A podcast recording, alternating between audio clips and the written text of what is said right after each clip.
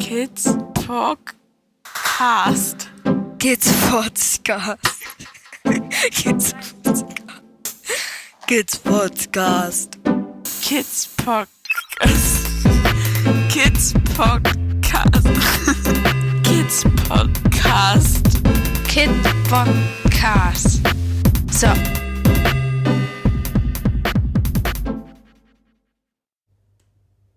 Guten Morgen, Momochill. Hi Christi. Wow. Das ist die zweite Folge, in der wir die Hörer missbrauchen.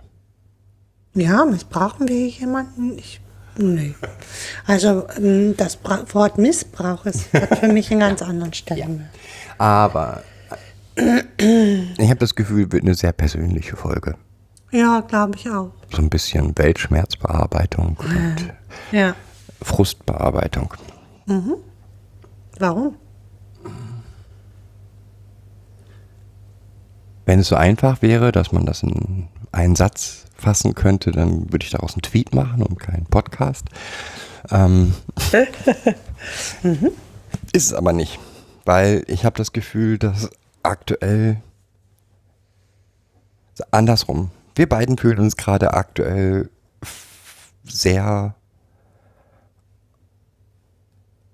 ja, wie so eine ausgepresste Zitrone. Und wie auf, an, von, von vielen Enden gezerrt. Und der Ursprung dafür liegt, wenn ich schon spreche, von, von vielen Enden gezerrt, genau darin, dass es ähm, nicht eine Sache ist, sondern dass viele Dinge sind. Und ich finde, wir sollten erstmal die einfachen wegnehmen. Die einfachen. Was sind denn für sich die einfachen? Der einfachste ist, dass für, für mich persönlich ist, dass ich Angst vor der Zukunft habe, weil, Angst für dich persönlich? nee, es geht in diesem Fall nicht um mich, sondern Angst vor der Zukunft habe, weil ich die Ausgaben im Corona-Bereich ähm, sind enorm hoch.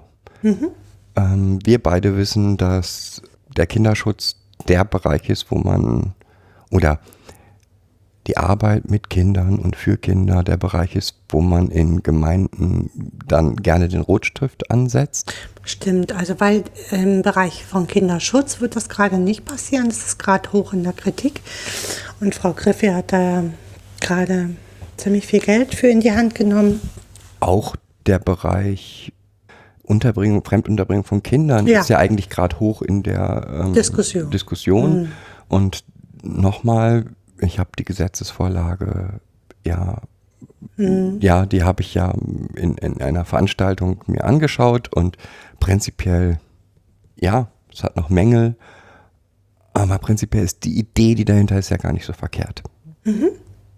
Die Frage ist nur, wie sie dann realisiert wird. Und wenn die Gelder nicht da sind, kann ich tolle Gesetze machen. Es wird trotzdem scheiße. Es wird anders werden als die Gesetzesgrundlage, als die Ideen in der Gesetzesgrundlage sind. Ähm, das liegt unter anderem, glaube ich, daran, dass Kommunen das dann dementsprechend auslegen und gerade die Lücken ähm, gut auslegen, wo sie nämlich keine Gelder in die Jugendhilfe investieren müssen. Ja. Und unter den finanziellen Situationen, die jetzt entstehen in den Kommunen und Gemeinden, ist zu erahnen, wie sie ausgesetzt, ausgelegt werden, werden, weil die Vergangenheit zeigt uns das allgemein. Der Rotstift immer mehr angesetzt wurde. So. Ja. Und Ja. eigentlich kann sich die Kinder- und Jugendhilfe das gerade gar nicht leisten, dass noch mehr Rotstift angesetzt wird. Wie meinst du das? Wenn die Kinder- und Jugendhilfe etwas benötigt, dann ist das Investition und nicht Einsparung. Warum siehst du das so? Ähm, vielleicht, ja, eigentlich aus persönlicher Erfahrung. Ich habe mir jetzt in den letzten Monaten mehrere Heime angeschaut, um zu schauen, ob ich dort arbeiten möchte. Hm, muss man vielleicht nochmal nachsetzen, dass es spezielle Heime waren, die sich speziell auf Traumapädagogik spezialisiert hatten? Ja. Und ich hätte in keinem der Heime tätig werden können. Okay, magst du das näher erläutern? Ja, kann ich. Ähm,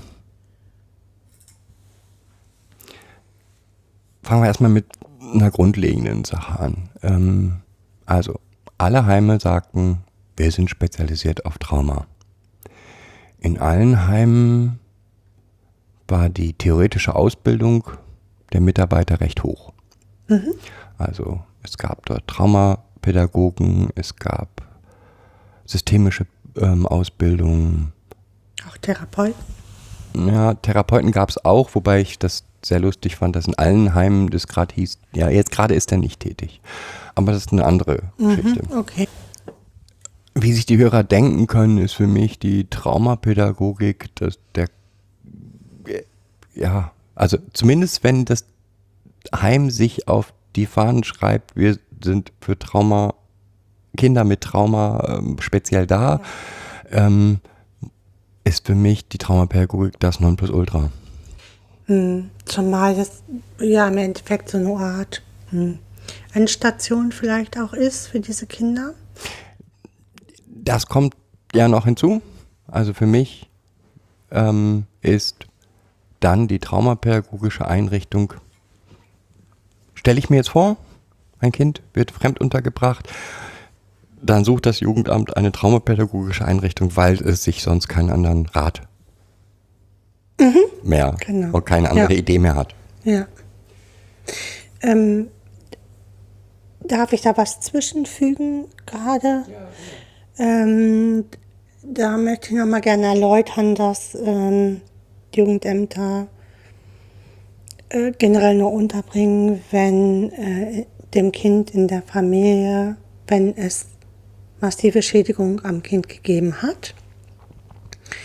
Ähm, das können Jugendämter gar nicht mehr unterbringen. Also es muss eine Gefährdung des Wohles des Kindes mh, darstellen, damit ein Kind fremd platziert wird. Ja.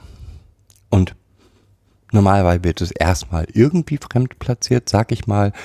Und ein Jugendamt kommt nicht auf die Idee, die Mehrkosten einer traumapädagogischen Einrichtung zu, zu äh, zahlen, wenn es nicht das Gefühl hat, das ist nötig. Ja, genau. So. Also irgendwo möchte ich mal nachhaken. Erst geht es natürlich immer in eine Bereitschaftspflege oder in ein Bereitschaftsheim äh, in der kindeswohlgefährdenden Situation, weil die Situation muss ja erstmal geklärt werden, auch per Gericht, ob das Kind fremdplatziert werden soll oder nicht.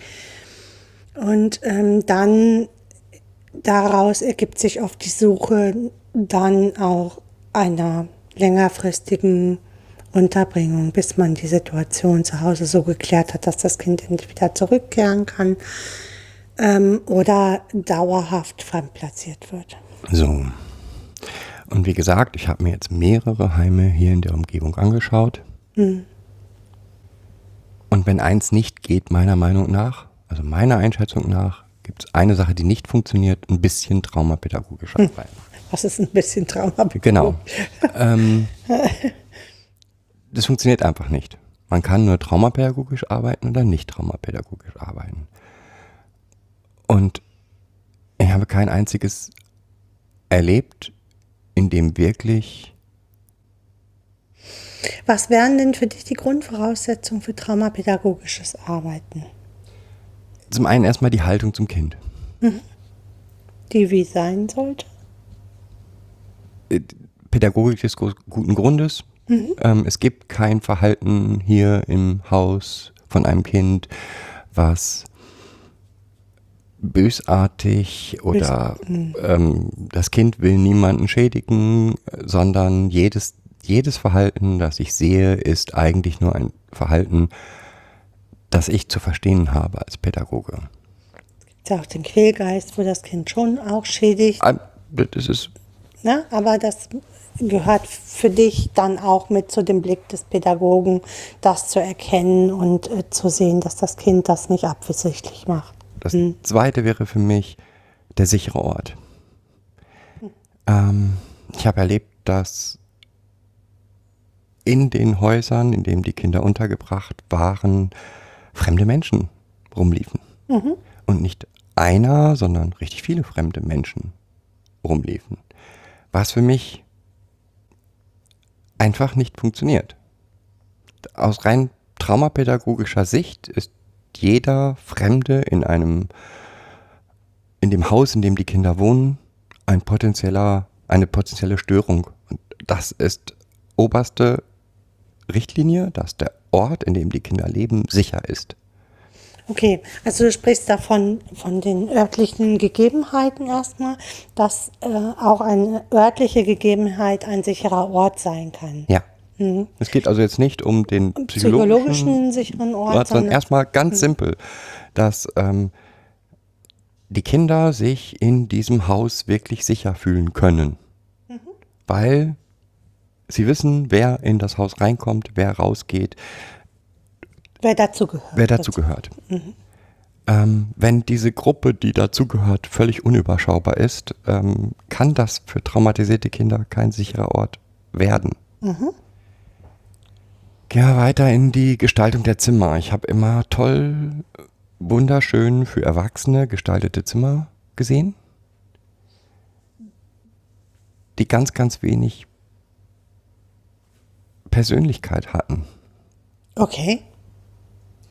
Du meinst, sie waren sehr funktional eingerichtet, damit das Kind, wenn das geht, auch schnell wieder der, das, der Raum neu belegt werden kann? funktional, ähm, mit sehr wertigen Möbeln, aber nicht persönlich. Okay. Ja, kann sein, dass ich einen naiven Blick auf ähm, Heimunterbringung habe, ich, aber der eigene Raum ist zumindest in unserem Verständnis das Zentrum. Dort müssen die Kinder schlafen, müssen sich wohlfühlen, müssen Das ist übrigens nicht nur in unserem Verständnis so. Es gibt ähm, Pädagogen wie Professor Gründer und so, die genau dieses auch in der Jugendhilfe bemängelt haben, dass ähm, zum Beispiel Bettwäsche nicht individuell gestaltet ist, dass oft das Bett der Rückzugsort für das Kind ist und ähm, in einem Zweibettzimmer zum Beispiel und da nicht genügend ähm, Individualität für die Kinder herrscht und So. Rückzugsmöglichkeiten. Ja, das war der zweite Punkt. Wobei ich jetzt nicht, ne, also die, was waren immer Einzelzimmer, die ich gesehen habe, soweit ich mich jetzt erinnere. Aber äh, war der zweite Punkt. Ich hab, habe kein Zimmer erlebt, nicht eines, wo ich das Gefühl hatte, das ist das Zimmer dieses Kindes. Okay. Das habe ich tatsächlich anders schon erlebt, aber jetzt ähm, äh, macht mich sehr traurig, gerade in diesem speziellen Thema Traumapädagogik. So. Ähm, der nächste Punkt waren Äußerungen der Mitarbeiter. Mhm. Inwiefern? Also Psychoedukation, so ein Mist machen wir hier nicht. Weil? Dann will jeder irgendwie eine Sonderlösung, was ich schon, allein das war schon äh, nicht verstanden, was Psychoedukation ist, aber dann will hier jeder eine Sonderlösung und dann haben wir den einen, der da am Abendstisch sitzt und irgendwelche sauren Bonbons essen muss und ähm, jeder macht hier, was er will und ähm, ja. Okay, also das macht mir jetzt gerade sprachlos, weil das eine ist ja die Individualität des Kindes, die erstmal ja mit der Traumapädagogik noch gar nichts zu tun hat, sondern jeder, jedes Kind wird mit seinen speziellen Gegebenheiten und Bedürfnissen gesehen in einer Einrichtung. Und dann kommt für mich ja noch der, der Punkt der Traumapädagogik und der Psychoedukation dazu. Ja, und es war in vielen der Heim, Heime so eine Stimmung, oder so wurde mir mitgeteilt, eine Stimmung von, naja, wir sind hier das, das, die Letzten, die es noch aushalten. Ähm, die dann kam viel sogar der Satz, die dann noch die wenigen drei, vier Jahre überbrücken, das war für ähm, ältere Jugendliche, bis die dann endlich raus sind aus der Jugendhilfe. Wow. Ähm, das waren Dinge, die mich einfach sprachlos zurückgelassen haben. Ja, Ähm, das verstehe ich. Also das heißt, die fühlten sich so als, als Platzhalter für die für, ähm, für, für den Abgang in, in die Selbstständigkeit oder fühlten sich als die Überbrückungsstelle für die Kinder zwischen Aufenthalt in der Klinik und in den, also immer wieder auftauchenden Aufenthalten in der Klinik und ähm, Gang nach draußen, ähm, wenn sie endlich aus der Jugendhilfe raus sind. Naja, aber diese Aufenthalte in der Jugendklinik ähm, werden ja benötigt, weil ähm, bei diesen Kindern die äh, tra traumatisch bedingte mh, Schwierigkeiten haben, ja nun mal auch ähm, richtig massive Schädigungen durch Eltern eingetreten sind. Das ging sogar so weit, dass ähm, ich im Erstgespräch vor einzelnen Kindern und Jugendlichen äh, gewarnt wurde, weil die sind spaltend, ähm, machen die ähm, gemeinsame Arbeit kaputt und an der zerschellen ganz viele Mitarbeiter. Also Wow, das war wirklich schlimm. das hat dich, glaube ich, ganz schön demoralisiert, oder? Es hat dafür gesorgt, dass ich gesagt habe, ähm, für mich gesagt habe, in diesen Bereichen kann ich nicht arbeiten. Okay, das heißt, du hast dir äh, ja relativ viele Heime hier angeguckt und äh, hast dich da angeboten als äh, Berater und zusätzlicher äh, Kraft. Und ähm, überall wurde dir im Endeffekt gesagt, wir sind zwar bei uns steht zwar Traumapädagogik dran, das ist aber nur das Schokoladenpapier und wenn wir das Schokoladenpapier aufmachen, dann ist ein ganz normales Heim drin. Ja, sogar schlimmer in meinen Augen, weil ähm, sogar grundsätzliche Dinge, die ich noch nicht mal für Trauma Traumapädagogik halte, ähm, nicht beachtet wurden. Ähm, als Beispiel wurden ähm, haben kleine Kinder, sag ich mal, acht, neun, zehnjährige Kinder, ähm, alleine Pakete ausgepackt, ohne dass sie da pädagogisch begleitet worden sind. Ähm, Pakete, von denen bekannt war, dass der Versender ein potenzieller Täter ist. Okay, das war noch die Frage, ist also schon äh, mit der Idee, dass äh, der, der Versender Täter ist. Ja. Es war nicht bestätigt. Ähm, nee, es war noch nicht bestätigt. Wie das ja oft leider so ist, weil wir das nicht bestätigen können. Wobei wir ja mh, als Pädagogen wissen, dass ähm, Eltern, also dass, wenn wir die Kinder da rausnehmen, schon Schädigungen in diesen Prozessen mit Eltern eingetreten sind. Und die wurden da nicht berücksichtigt oder wie? Ja, wie gesagt, ähm, das Kind hatte das Paket alleine ausgepackt. Es war nicht mal im Haus bekannt, dass ein Paket angekommen war. Okay. Ähm, Also das heißt, man konnte das, es hätte auch niemand das Kind aufhalten, also auffangen können nach, Nein. Die einzige, ähm, das einzige Glück war, dass das Kind noch nicht alleine die Handschrift lesen konnte, sodass wenigstens den Brief noch nicht gelesen hatte, aber Fotos schon gesehen hatte, jede Menge. Alleine, ohne Begleitung. ja, okay, da müssen wir was zu sagen. Es gibt ähm, eigentlich mh, nach unserem Verständnis generell, wenn Kinder aus, ähm, aus den Familien gegangen sind, ähm, es gibt ja, da haben wir schon öfter drüber gesprochen, sowas wie Täterintrojekte, die äh, versendet werden und mitgegeben werden und die auch gerne über persönliche Dinge ähm, dann wie Fotos oder Briefe oder so mitgegeben werden. Und wo wir beide das Verständnis haben, solche Dinge gehören, also da müssen die Pädagogen von wissen, dass es Post gibt und ähm, dass das entweder begleitet wird, weil das Kind das nicht verarbeiten kann oder zumindest das Wissen da ist, dass das Kind dann aufgefangen werden kann. Ja, und das müsste sogar meiner Meinung nach nicht mal bei Tätern oder Nicht-Tätern. Es ist Post von zu Hause, nachdem lange kein Kontakt da war, ist auf jeden Fall ein hochemotionaler Moment. Und ähm, Genau. Da, da geht es noch nicht mal darum, aber wenn ich dann sogar weiß, dass es ein potenzieller Täter ist, Hm, Dann noch besonders, dann hat es nochmal eine besondere Brisanz. Genau. Ja, und dann zuletzt noch immer wieder war das Thema hm, Kontakte zu Hause ein großes Thema. Ähm, eigentlich jedes der Heimer berichte, wie schwer das eigentlich ist, dass die Kinder ja dann nach Hause gehen und wenn sie wiederkommen, sind sie völlig ähm, äh, verändert. Jedes Heim berichtete das. Und trotzdem war in fast jedem Heim, Heim es so, naja, und am Wochenende sind die Kinder dann, oder jetzt in Ferien, zwei Wochen sind die Kinder jetzt daheim. Was siehst du daran so kritisch? Also es gibt ja Elternrechte, das Recht der Eltern auf Besuch und ähm, Nee, Alleinezeit. Was mich kritisch lässt, ist, dass alle beobachtet haben, wie schwer das den Kindern fiel. Alle. Ähm, ich nicht in einem der Heime auf die Frage, schreibt ihr denn Berichte dazu?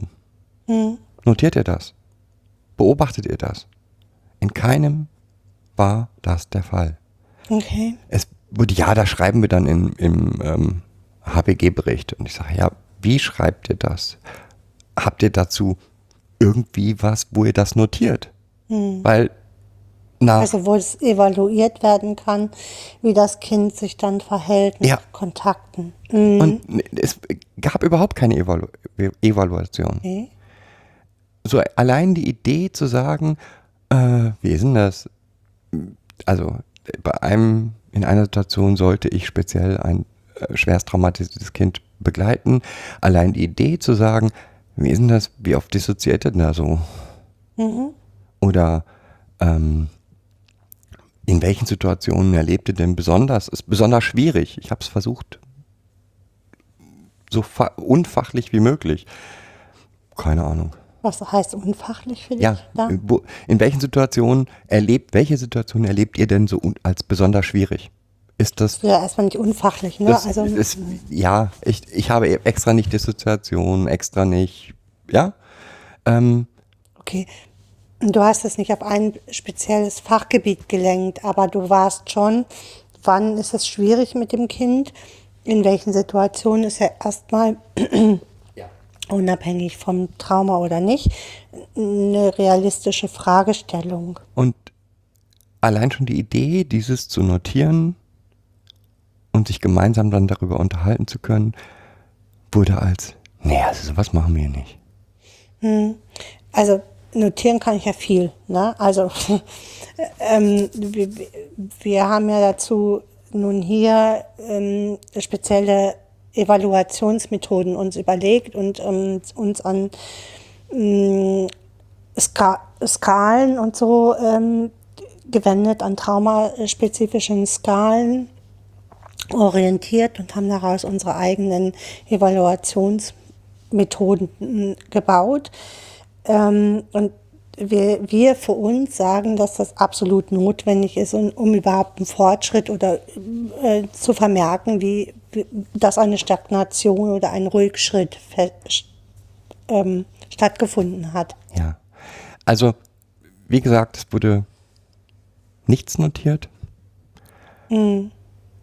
Was mich auch eben fassungslos Ja, gelassen hat, weil ich mich frage, wie will ich denn pädagogisch arbeiten, wenn ich mir gar nicht angucke, wo bin ich denn aktuell? An welcher Stelle bin ich? Wie? Dann kann ich mir keine Gedanken machen, wie ich was verändere. Und eigentlich hieß es nur, ja, der ist ganz schlimm. Das blieb in fast allen Einrichtungen auf so einer vagen, allgemeinen Aussage. okay.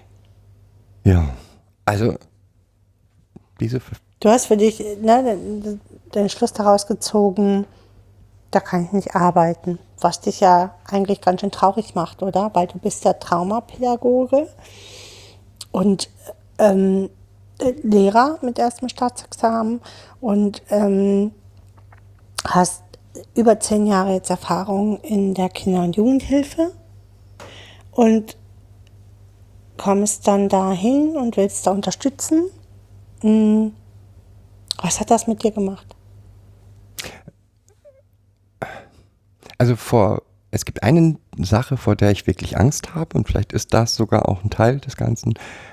Das nenne ich mal so Fass ohne Boden. Und ich habe das Gefühl, dass jedes dieser Heime, die ich betrachtet habe, eigentlich Fässer ohne Boden sind. In der, weil grundlegende Dinge, die für, für die Bearbeitung von Trauma wichtig sind, damit die Kinder Fortschritte machen können, nicht beachtet werden, ähm, wäre es da völlig egal, theoretisch, was man da reinkippt. Ja? Ja. Das würde nichts verändern. Okay, die, diese Heime, weiß ich, aus dem Jugendamt, die kosten ja richtig viel Geld. Also da ist ja mal 250 Euro pro Tag, mal so gar nichts. Ja, und das Problem ist, dass diese Heime ähm, zwar Traumapädagogik außen vor schreiben, Ja. aber diese Du glaubst, die Traumapädagogik das nicht? in diese Pädagogik hat keinen wirklichen Einfluss. Also es wird, es ist dieses Denken, wenn ich verstanden habe, was Trauma ist, also Ja. ich gebe so einen theoretischen Überblick in Trauma, das wäre Traumapädagogik. Okay. Also ich habe verstanden, was eine Dissoziation ist. Ich habe verstanden, äh, wie eine Überreaktion ist, was Hyperaktivität, Hypervigilanz ist. Und äh, diese ganzen Begriffe habe ich verstanden. Und jetzt arbeite ich traumapädagogisch. Okay, aber du hast nicht verstanden, wie die sich äh, äh, in der Traumafolgestörung bei dem Kind auswirken. Also du hast verstanden, was diese Begrifflichkeiten, ich versuche das gerade zu, zu greifen, was diese Begrifflichkeiten bedeuten, aber du weißt nicht, wie sich das im pädagogischen Alltag auswirkt. Genau. Und was man Okay. pädagogisch dagegen unternehmen kann. Also ähm, im Prinzip bleibt es bei der ähm, oft bemängelten Situation, ich habe jetzt hier ein Heim und ich gebe das Kind regelmäßig in Therapie. Und okay, jetzt bin ich Traumapädagoge, deswegen weiß ich, dass Wutanfälle und Dissoziationen ähm, was mit dem Trauma zu tun haben. Deswegen kann Können, ich die ja. ertragen. Das, ne? Deswegen kann ich die ertragen. Aber es wird nicht mit den Kindern gearbeitet. Das macht die Therapie anstatt der Pädagogik. Okay, aber wenn das Kind da einmal in der Woche hingeht, äh, äh, ne, Therapeuten arbeiten in einem ganz anderen Bereich, also die arbeiten auf, aber mh, die Pädagogik hat ja was ganz anderes dagegen zu setzen, hat ja richtig pädagogische Konzepte dagegen Ja, zu aber setzen. es gibt diese Konzepte nicht. Sondern die Traumapädagogik besteht einfach nur aus dem theoretischen Wissen über, so sieht Trauma aus. Und das ist keine Traumapädagogik. okay, wir haben ja jetzt auch besonders gelernt, finde ich, ja. Wir hatten einen guten Lehrer, ja. Wir hatten wirklich eine gute Ausbildung, genau. Ähm, äh, glaubst du, du und ich haben, wir haben einen speziellen Blick?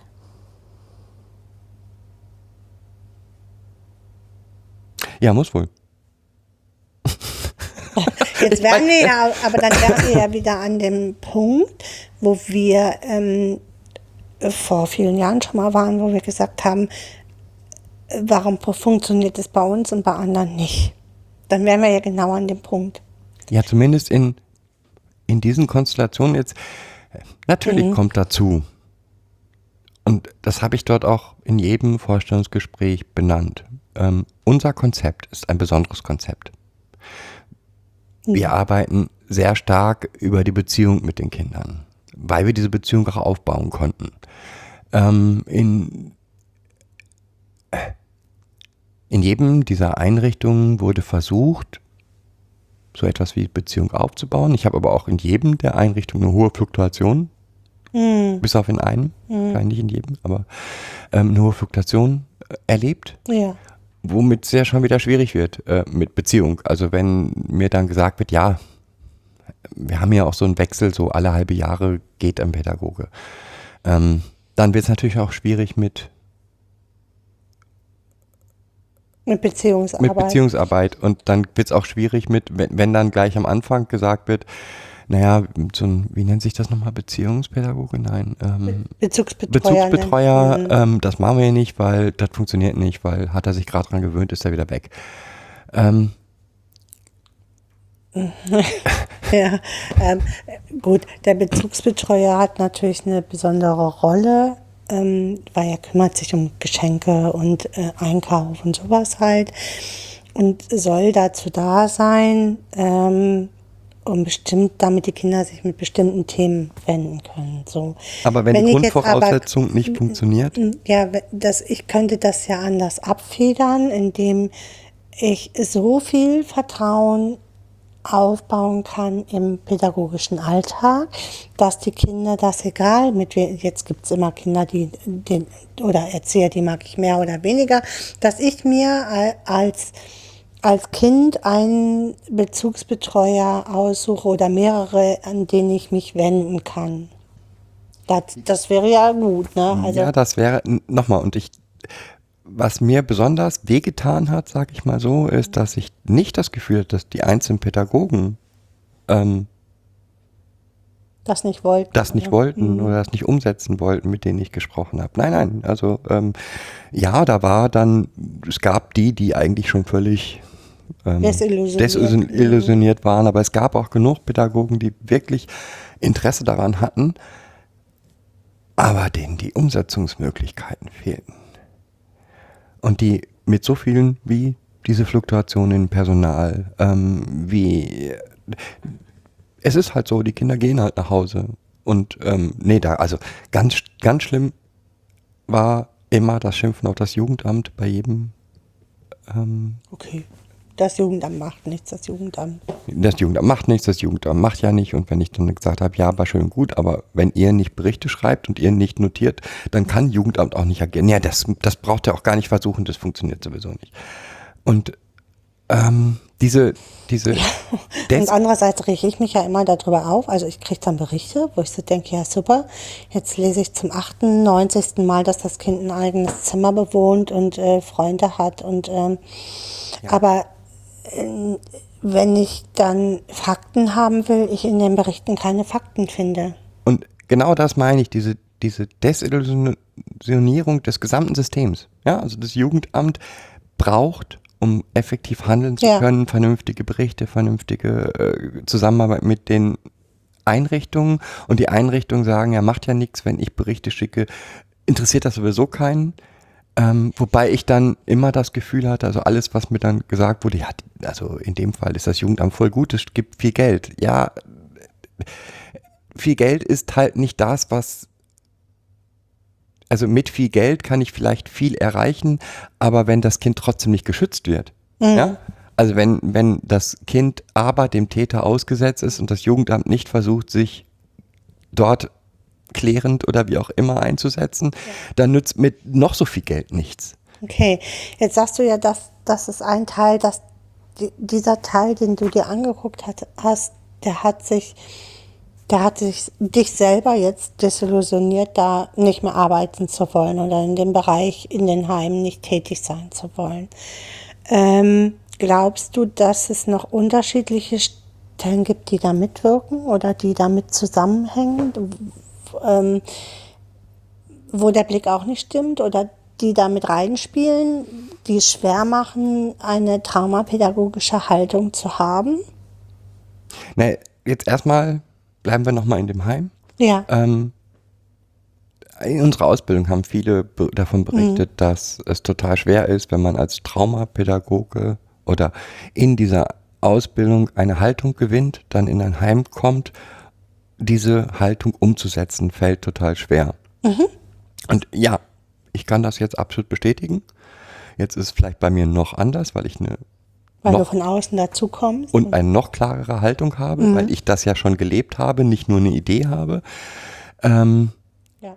ich stelle mir das brachial schlecht vor oder schwierig vor. Okay. Äh, Was glaubst du, müsste da passieren?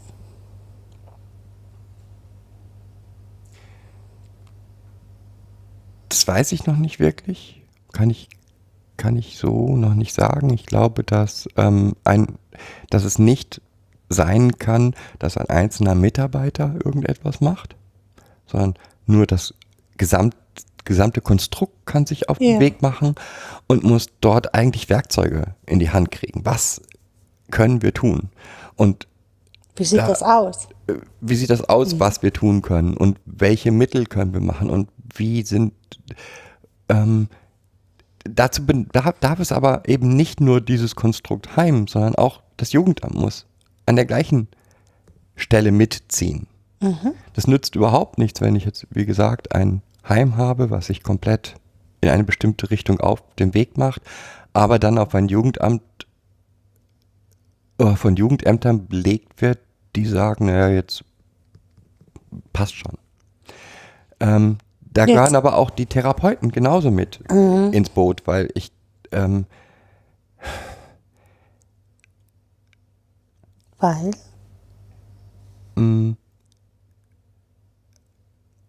wa- was ich in all diesen Heimen erlebt habe, ist etwas, was ich ähm, auch mh, nicht nachvollziehen kann, war diese.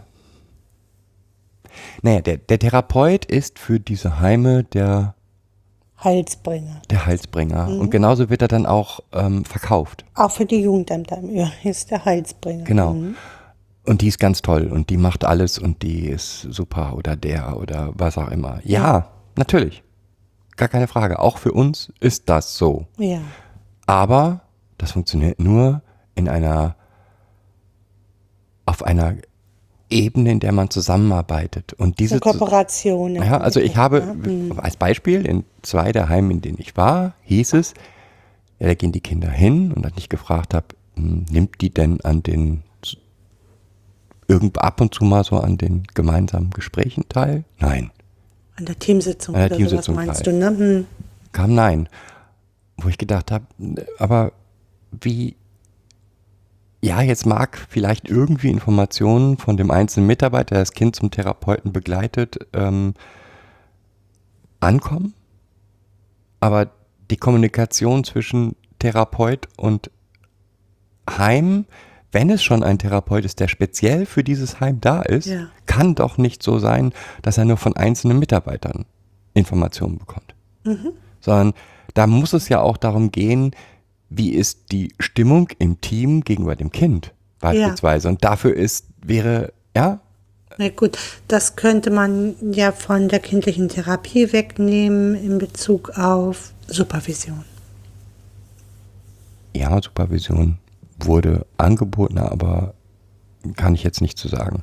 Ähm, n- ja, vielleicht, aber ich glaube, dass wenn Therapeut und wenn Therapeut speziell für mehrere Einrichtungen da ist, dann kann das nicht nur in der Therapie der Kinder Nee, bestehen, sondern Hm. ähm, Eigentlich muss der Therapeut dann auch an den ganzen Prozessen teilnehmen, Ja, damit er einen Einblick bekommt. Wie ist die Stimmung fürs Kind? Wie stellt sich das Kind dar? Wie wirkt das Kind in Bezug auf Übertragung und Gegenübertragung auf das Team? Ja, und ich bin auch der Meinung, dass das, was wir uns erarbeitet haben an äh, Evaluationsdingen, äh, Entschuldigung, das ist ein Psychologe, ein ausgebildeter Psychologe. Genau das könnte der super gut in das, in, im, einbringen. Ähm, wenn ich nach solchen Dingen wie, äh, also beeindruckend fand ich, dass ein Kind mir am ersten Tag gesagt, ja, schlafende Scheiße. Ist voll kacke. Ich sage, ja, was macht ihr da so? Und es kam nichts. Und als ich den Mitarbeiter gefragt habe, kam auch nichts. Und wo ich gedacht habe, ja, aber das ist doch Pädagogik. Das ist Pädagogik auf unterstem Niveau. Ich stelle ein Problem, oder ich, ich weiß von einem Problem eines Kindes und ich begebe mich nicht auf die Suche, wie kann ich das Problem lösen, sondern sage, naja, der geht jetzt zum Therapeuten, der macht das dann schon. Okay, also da wird dem Kind lieber eine Schlafpille gegeben, als mit dem Kind zusammen zu evaluieren, was braucht das Kind, damit es einschlafen kann. Über Medikamentation möchte ich jetzt gar nicht reden. Okay. Das lassen wir mal außen vor. Meine Haltung zu Medikamenten ist, ja keine negative, Nee. ähm, aber ähm, Aber das ist so, ähm, also wir haben das ja in unserer Ausbildung auch erlebt, dass es immer Pädagogen gab, die in Heimen gearbeitet haben, die da sehr daran interessiert waren, dass die Kinder medikamentös gut eingestellt worden sind. Ne? Ob das Drucksal ist, ob das Antidepressiva sind, ob das ähm, Schlafmedikamente sind. So. Oder ob es zum Beispiel das neue Medikament, was in der Forschung ja noch ist, in Bezug auf Trauma ist. Damit man die Kinder von diesem Trauma lösen kann, da so ein Wattepad drüberlegen kann, dass die Kinder davon nicht mehr getriggert werden. ja, also wie gesagt, das lassen wir mal noch ganz außen vor. Bin ich auch nicht tief genug eingestiegen. Ja, Ähm, okay. Aber mir fehlt die Aber das war schon was, was uns immer sprachlos gemacht hat. So, Ja, und es hat mich in diesem Zusammenhang auch sprachlos gemacht. okay, okay. Weil es, ja, egal. Jetzt sagst So. du, äh, Jugendamt, Therapeuten bräuchten auch eine andere Haltung ähm, in Bezug auf, auf kindliche Schädigung oder Ja, äh, auf Bezug auf Zusammenarbeit. Also ähm, auch, sehe ich genauso, nochmal, um es jetzt mal böse zu sagen, wenn Jugendamt sagt, Berichte sind scheiße, dann muss Jugendamt A sagen, wie sollen Berichte aussehen und B sie auch einfordern. Stimmt, machen, machen Jugendämter auch. Jetzt ist ja in vielen Jugendämtern ähm, äh, eingeführt worden Lüttringhausen und in Lüttringhausen geht es auch immer um Smart-Kriterien. Also ähm, Probleme müssen evaluierbar sein äh, und so weiter und so fort. Also anhand dieser Smart ähm, Punkte müssen sich die Ziele orientieren. Also es geht alles ja nur noch um Zielorientierung und nicht mehr um die Beschreibung, was ist mit dem Kind, sondern da, was ist das nächste Ziel für das Kind. Du und ich wissen, worin das endet. Ja. Ja, es genau. werden, weil, weil es schwierig ist, ein Ziel zu formulieren, werden es Wappelziele, irgendwelches Kind muss ankommen, Kind muss ähm, oder zur Schule gehen. Gute Idee. Ist so, das ist genauso, wie ich in vielen anderen Bereichen das sehe. Die Idee ist ja gar nicht verkehrt. Ja. Die Idee ist gut. Nur ich muss auch gemeinsam daran arbeiten, wie lässt sich das sinnvoll umsetzen. Und das passiert halt nicht, sondern jeder kämpft auf seinem Das ist das, was ich, mh, das ist das, was ich immer sage. Ähm, die Theorie muss sich an der Praxis orientieren und nicht die Praxis an der Theorie. So. Und das passiert ganz oft nicht. Ähm, ich glaube, dass es, du hast jetzt zwei gesagt, ich glaube, dass es noch ganz viel mehr Menschen gibt, die mh, in, in diesem Bereich arbeiten, wie Richter, wie äh, Gesellschaft Das kommt noch. Ja. so ähm, die, also ich sage ja immer, wir, ne, da habe ich ja vorhin schon mal gesagt, Jugendämter nehmen nicht einfach Kinder raus, und, sondern es muss schon eine massive Schädigung eingetreten sein, bevor das Kind ähm, fremdplatziert wird. Und ich glaube, dieser Punkt wird immer nicht gesehen. Das war also auch nochmal, ne? also selbst wenn die Bericht, mir berichtet wurde von ähm, das Jugendamt ist echt gut, gab es auch. Ja. Dann hieß es ja, aber vor Gericht kriegen wir es nie durch. Und ähm, wo auch wieder, wenn ich dann gesagt habe, ja, aber was tut ihr dagegen? Was tut Jugendamt dagegen? Dafür, dass es durchgeht. Nicht? dass es durchgeht. Ähm, ne, wenn ich dann gesagt habe, ja, aber wenn ihr doch wirklich jedes Mal berichtet, wie schlimm es ist, wenn das Kind zurückkommt, welche, welche Schädigungen oder welches auf, ähm, auffallende Verhalten zeigt sich denn dann? Ja. Dann habt ihr eine Grundlage für ein gutes Gutachten und dann kann der Richter das auch umsetzen. Stattdessen hatte ich immer das Gefühl, es ist massive Angst. Und Ist auch zwar jeder vor der nächsthöheren Instanz. Und das ist ja genau das, was wir hier auch erleben. Ähm, Mm, Zumal ja auch immer vom EuGH so Dinge zurückkommen, ähm, wie, ähm, wie jetzt neuerdings Gerichte entscheiden werden, wie ähm, der Blick auf Familie ist. Das kommt ja zurück vom EuGH oder vom ähm, Bundesgerichtshof, kommen dann Entscheidungen zurück, die oft so nicht nachvollziehbar sind, die aber in der Umsetzung ganz viel Auswirkungen haben und auch ganz viel Angst machen. Ja, aber ich bleibe dabei. Ich bin jetzt ein grundpositiver Mensch. Ja, Ähm, wenn ich von unten nicht entsprechend agiere, Ja. kann auch oben nicht anders entschieden werden. Wenn ich, wenn ich Angst habe vor Gutachten und ich Angst habe vor ähm, richterlichen Entscheidungen, kann der Richter auch nicht anders entscheiden.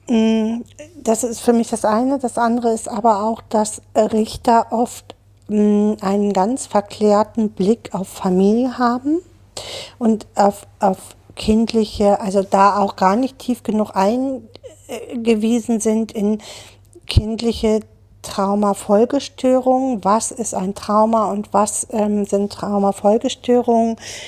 Und äh, wie wirkt sich die Schädigung eines, eines von Eltern auf Kinder aus?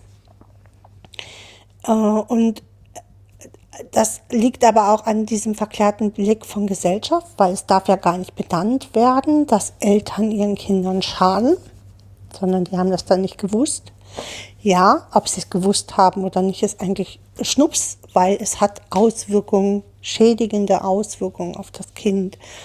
Und wir haben es in der Jugendhilfe oft mit Kindern zu tun, die da schon Schädigungen erlebt haben und entwickelt haben daraus, aus, aufgrund der elterlichen Verhaltensweisen.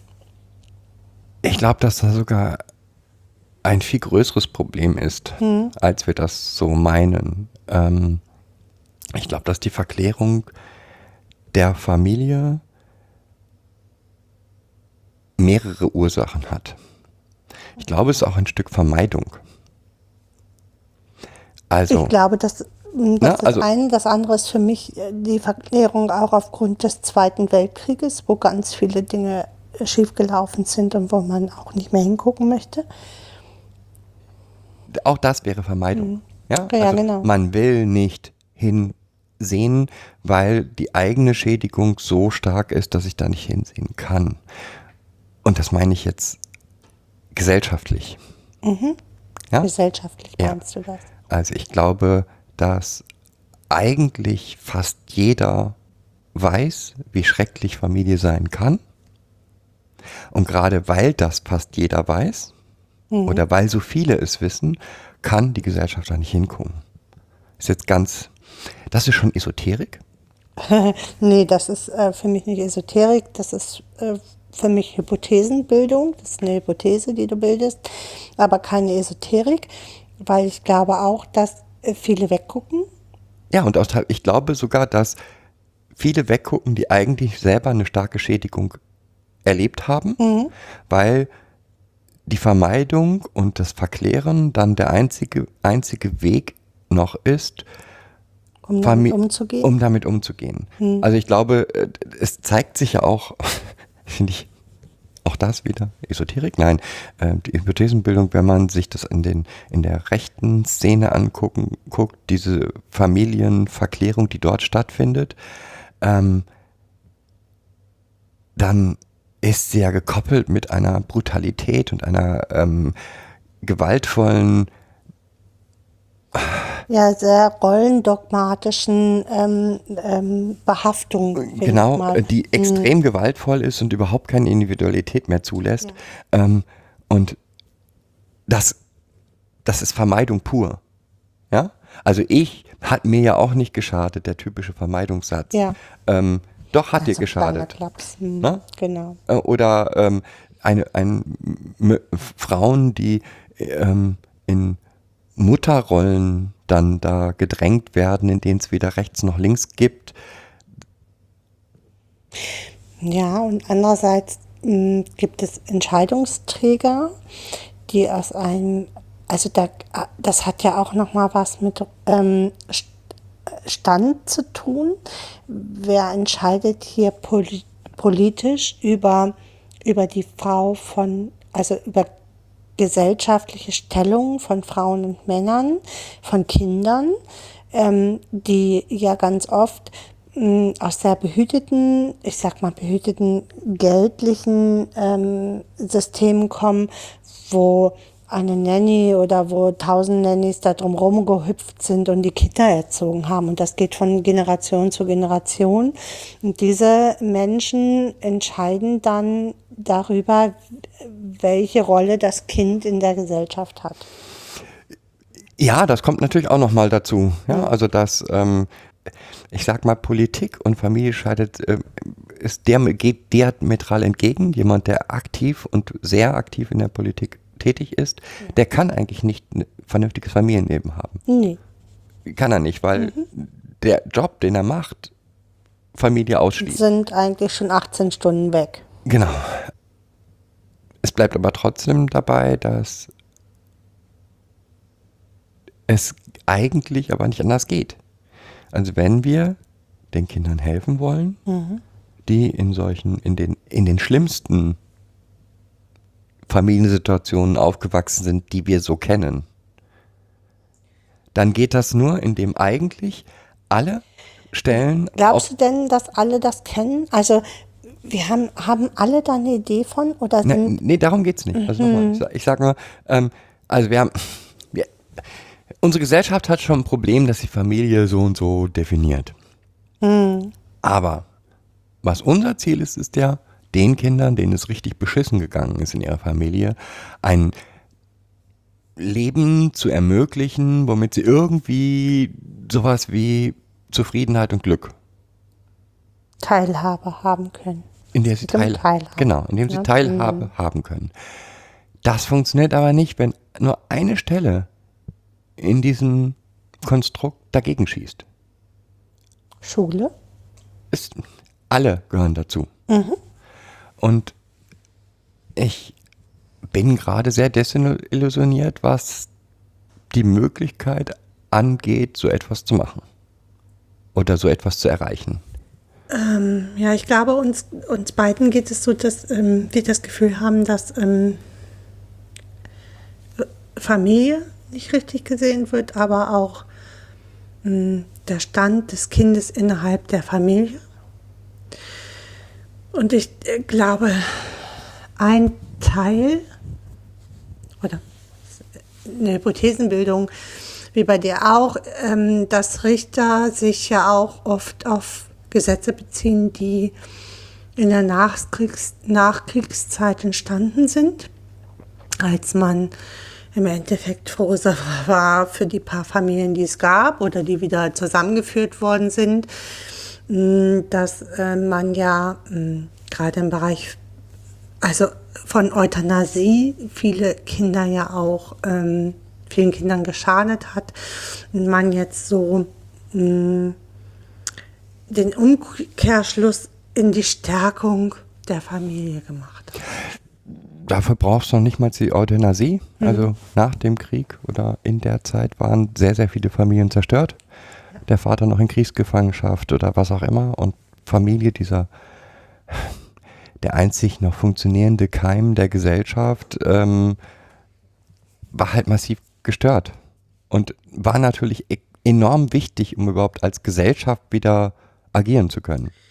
Jetzt haben wir ja im Anschluss an das, ähm, an das, ähm, ich weiß jetzt gerade gar nicht, wie das hieß, ähm, das KJG gehabt, das Kinder- und Jugendhilfegesetz, ähm, wo in den 70er Jahren, wo sehr schnell agiert wurde, ähm, also als Pendelbewegung auf diese Stärkung der Familien, ähm, wo sehr schnell reagiert wurde und Kinder sehr schnell fremdplatziert wurden ähm, und Kinder dann auch oft an ihren Plätzen verblieben sind. So, dann hat es 2012 diese Gesetzesänderung wieder genau entgegengegeben ähm, zur Stärkung der Familien, der Herkunftsfamilien, damit Kinder ähm, in ihren Familien bleiben konnten.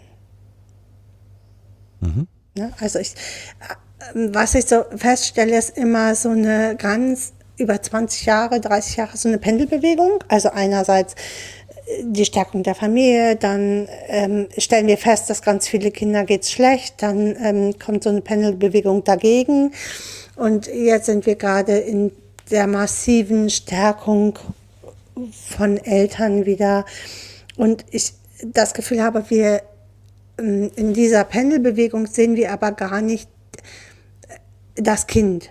Also Einmal das Kind, aber auch mit seinen Bedürfnissen. einmal das Kind, aber auch die Familie nicht, weil Familie ist nicht mehr das, was es mal war. Ja. Es ist nicht mehr Vater, Mutter, Kind.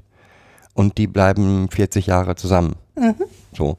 Ähm, sondern 20 Jahre wäre. so. ähm, Oder halt, Großfamilienkomplexe gibt es halt so nicht mehr. ja, und da verändert sich halt sehr viel. Und ähm, dieses soziale Konstrukt Familie ist halt nicht mehr das, was es mal war. Sondern ja, also das, du, du brauchst, also dieser Satz, äh, du brauchst im Endeffekt ein Dorf, um ein Kind zu erziehen. Würde ja eigentlich stimmen, das stimmt auch. Ja, aber dann Dieses müssen Dorf die Mitglieder halt des. Dorfes, müssen die Mitglieder des Dorfes halt auch gleiche Rechte haben. Und Ja. die, das, äh, weder haben wir die Struktur davon, noch zeigt sich das irgendwie in der rechtlichen ähm, Gestaltung. Gestaltung, Hm. dass das Dorf gemeinsam ein Kind erzieht, sondern selbst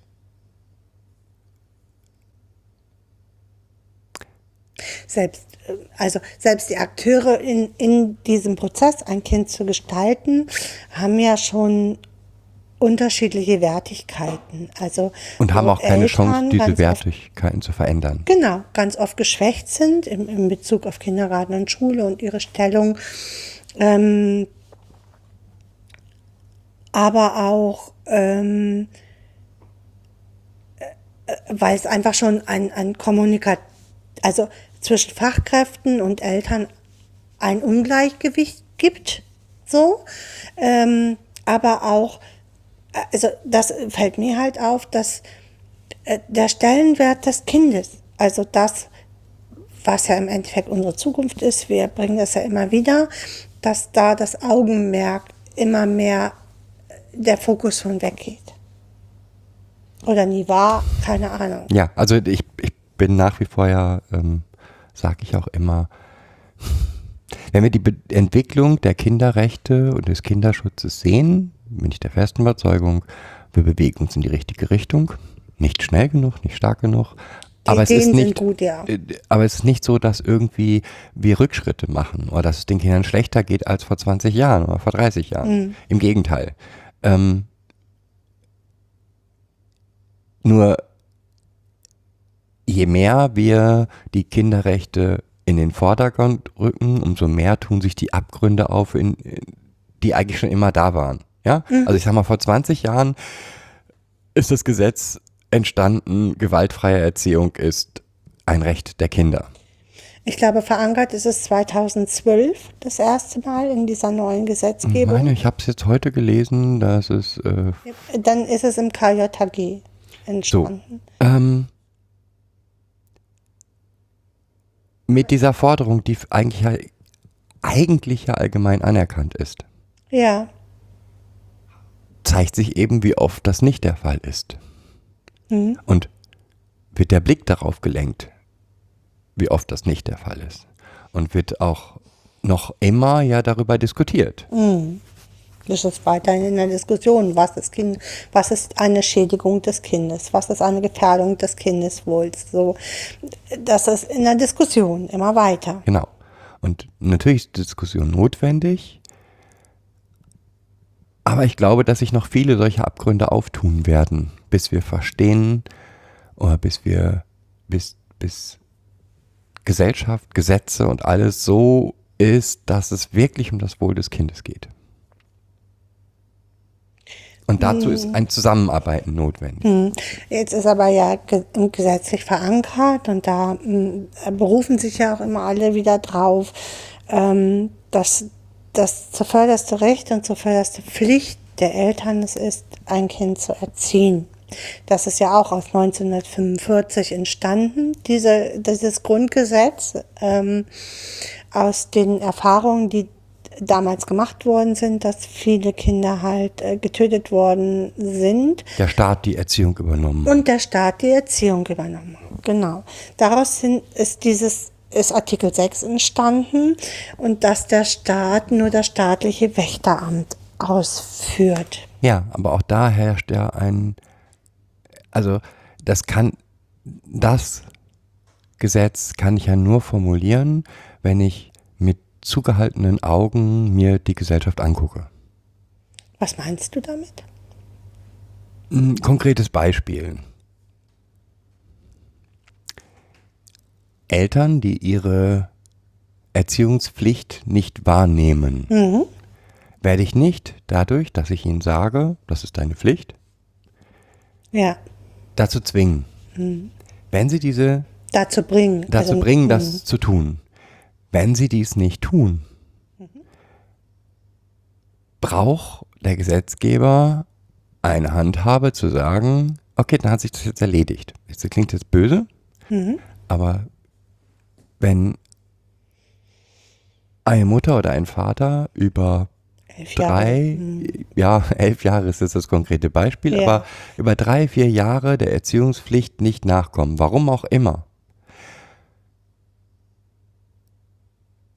Es wäre es, komme ich gleich nochmal drauf zurück, aber warum auch immer, dann sind sie nicht mehr Eltern. Dann Ja, sind sie- biologisch sind sie Eltern. Sie haben dieses Kind geboren.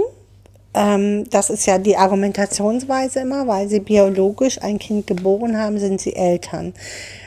Du und ich wissen, dass Bowlby, Halsehorst und Co. äh, gerade im Bereich von Bindungstheorien das anders sehen.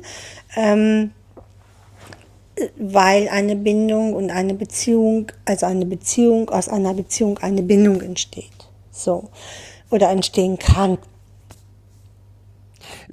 Das Einzige, wofür ich plädiere, ist, dass es eine Mindesthaltbarkeitsdatum geben muss. ja, also Für, ich, ich, für die ich, Reife von Eltern. ich gebe jedem Eltern oder möchte mich gerne darum bemühen, für jede Eltern, dass sie ihr Recht und ihre Pflicht wahrnehmen können. Auch da bin ich der Meinung, dass manchmal nicht genug getan wird, um damit das passiert.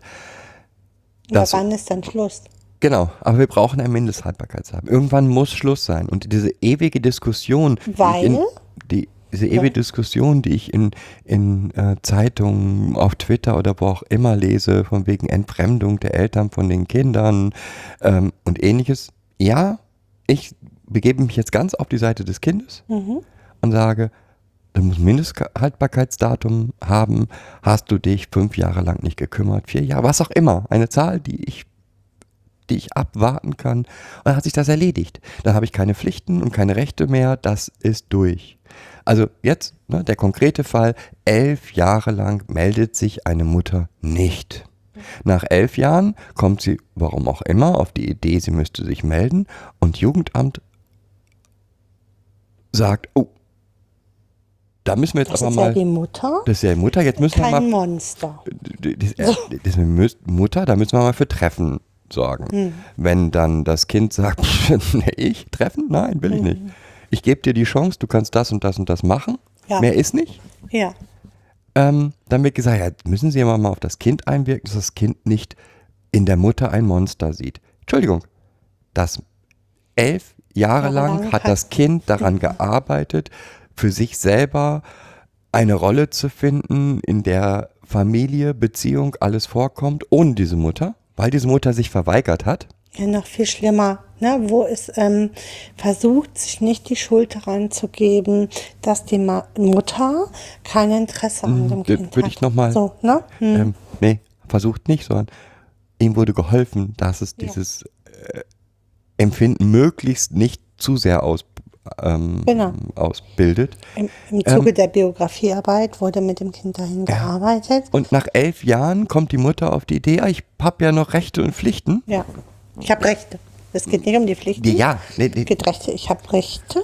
Und ähm, ein Jugendamt hat Angst davor, dort in die Konfrontation zu gehen, weil es könnte jetzt sein, dass das Gericht Kontakte erzwingt. Wo ich sage, für mich sage, ja, wenn es das dann erzwingt, ist das so. Ja. Aber ich werde nicht kampflos aufgeben. Ich werde nicht kampflos das, Nee, jetzt Leb- mal, das, das- das Familienbild, was sich dieses Kind erarbeitet hat, Ja. zerstören, weil Hier geht es ja um Bindung. Das, das Kind hat Bindung aufgenommen und hat sich elf Jahre lang wirklich mit dem Thema beschäftigt und hat ja auch gesehen, dass an, bei anderen das anders läuft, auch in ihrem Freundeskreis, aber auch in, in äh, unserem System. Ähm, und es hat unterhal- unter den Kindern immer Gespräche gegeben. Also das Thema ist hier immer überall präsent gewesen. Familie, was ist Familie? Ähm, wie kann ich, wie kann ich meinen Weg damit finden? So. Ähm, und ähm, ja, also das macht äh, uns beide, glaube ich, auch gerade sprachlos. Ähm, mich in meinem Job auch oft sprachlos, dass ähm, Richter tatsächlich so entscheiden könnten und tun auch. Ähm, ich kann das vielleicht auch gerade nochmal sagen, was mich so be- berührt hat, ist eine Entscheidung, ähm, wo zwei Kinder massiv geschädigt worden sind und ein Kind ganz schwer behindert auch zur Welt gekommen ist und äh, das ähm, jüngere Kind, also was so schwer behindert zur Welt gekommen ist, jetzt ähm, zurückgeführt werden muss aufgrund richterlicher Anweisung, ähm, weil da ja so viele Menschen drauf gucken, dass wenn wieder eine massive Schädigung eintritt, man vielleicht frühzeitig agieren kann. So. Das sind, sind die Punkte, die, die es mir dann auch schwer machen, wo ich so denke, wo bleiben die Rechte des Kindes, also eines Kindes auf Unversehrtheit, die wir ja auch im Artikel 2 verankert haben, dass jeder Mensch das Recht hat auf Unversehrtheit. Und ich das bei Kindern nicht feststelle, dass Kinder das Recht haben. Wie gesagt, es gibt ja auch die anderen Urteile, das darf man immer nicht vergessen. Ja. Es gibt die Urteile, wo das auch so berücksichtigt worden ist. Es gibt halt auch die. Und ja, also ich bin für. äh, Ich habe jetzt irgendwie wieder einen Artikel gelesen, wo eine, eine Mutter sich darüber beschwert, dass die Beziehung zu ihren Kindern beendet ist. Ich kann das nachvollziehen, wie schwer das für sie ist. Aber ich glaube nicht, dass diese Entscheidung aus dem Nichts gekommen Nein. ist. Und ähm, ich bin für Parteilichkeit. Ich bin auch für Parteilichkeit für die Väter, die ähm, nicht Keine mehr Beziehung zu ihren zu ihren Kindern haben. Gar keine Frage. Ich bin für Unterstützung dort. Aber auch das entsteht nicht aus dem Nichts. Und äh, es, ja, diesen auch, guten Grund, den wir bei den Kindern ansetzen, den gibt es auf allen Ebenen. Ja. Ähm, d- ähm, Nochmal, also ein Kind kommt ja nicht aus einer Familie oder wird nicht aus einer Familie fremdplatziert, weil, es, weil das Jugendamt da gerade Lust drauf hat, sondern da sind ja ganz viele Jahre Arbeit mit dieser Familie vor, vorausgegangen, bevor das Kind dort herausgenommen wird oder fremdplatziert platziert, ähm, wird. Ähm, und das wird in der Gesellschaft oft gar nicht gesehen, was Jugendamt eigentlich da vorab leistet, damit das Kind in der Familie bleiben kann. So. Und in diesem Zuge wird aber, also das ist ja im Endeffekt ist das für mich ein bisschen eine Abwägung zwischen Pest und Cholera. Also einerseits habe ich das Recht der Eltern auf auf Erziehung des Kindes, was ich als Jugendamt abwägen muss und wo ich auch alles immer nur das mindeste Mittel einsetzen kann, um diese Familie zu unterstützen, was ja auch richtig ist, so. Ähm, und auf der anderen Seite fällt mir aber die Entwicklung, also fällt das aber zurück auf das Kind und es entsteht eine Schädigung im Kind, weil Eltern oft ihre, ihre Verhaltensweisen nicht ändern, nicht ändern wollen, nicht ändern können, was auch immer, was das bewirkt, dass es sich nicht verändert.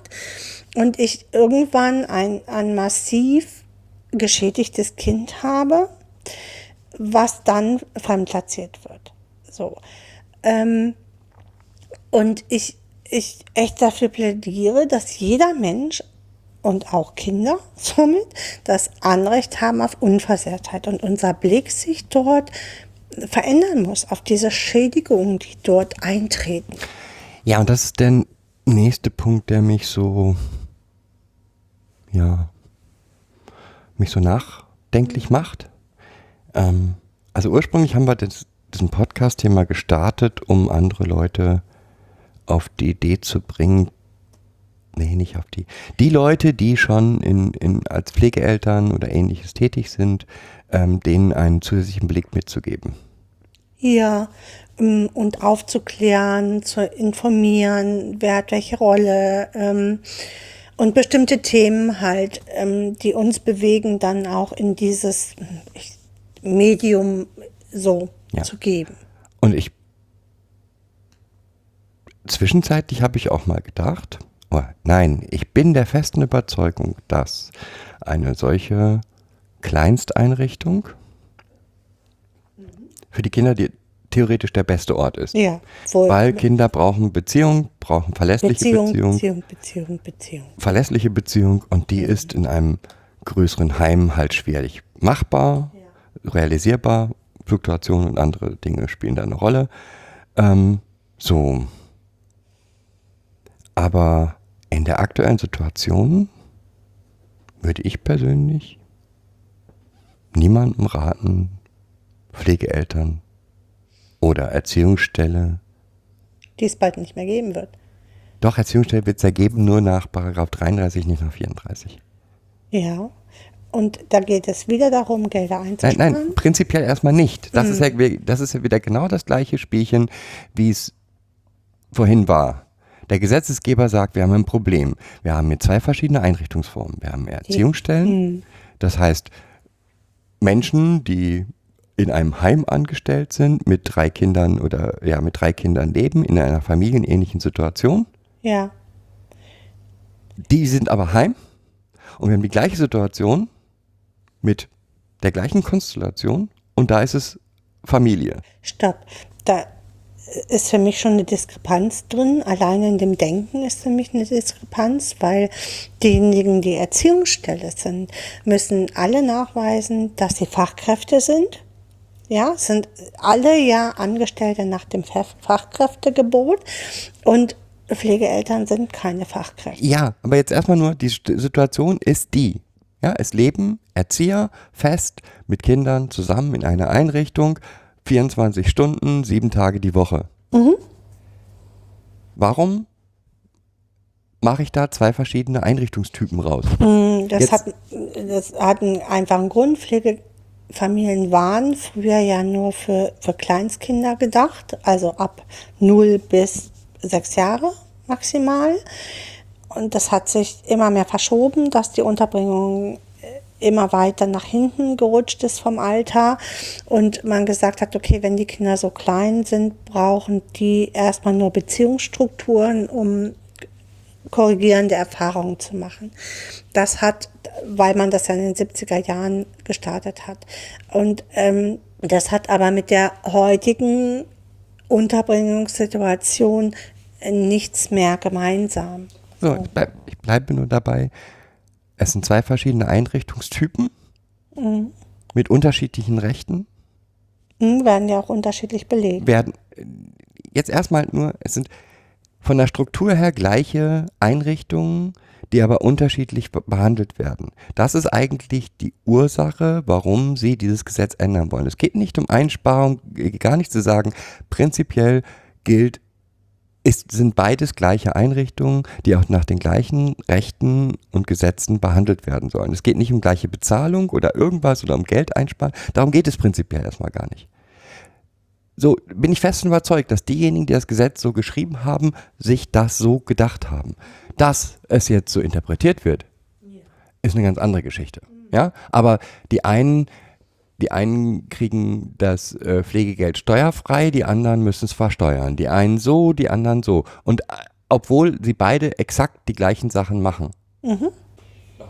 Nee, ma, äh, ist nicht. Sie machen nicht exakt die gleichen Sachen und äh, da genau äh, ist für mich die Krux, weil die einen mh, arbeiten pädagogisch und die anderen betreuen ein Kind. Das ist für mich nicht das Gleiche.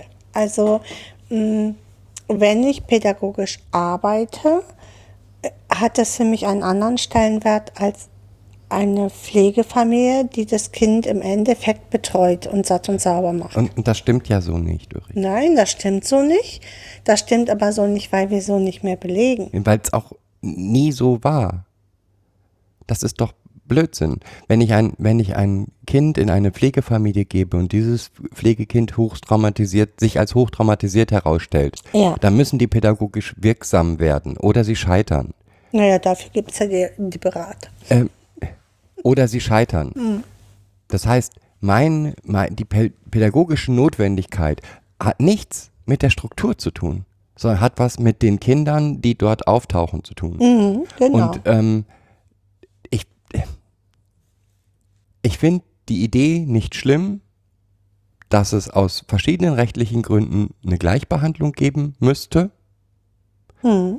Ähm, die, wenn ich es richtig verstanden habe, nochmal, es geht nicht darum zu sagen, hier habe ich, also in diese Pflegefamilie gebe ich hochtraumatisierte Kinder.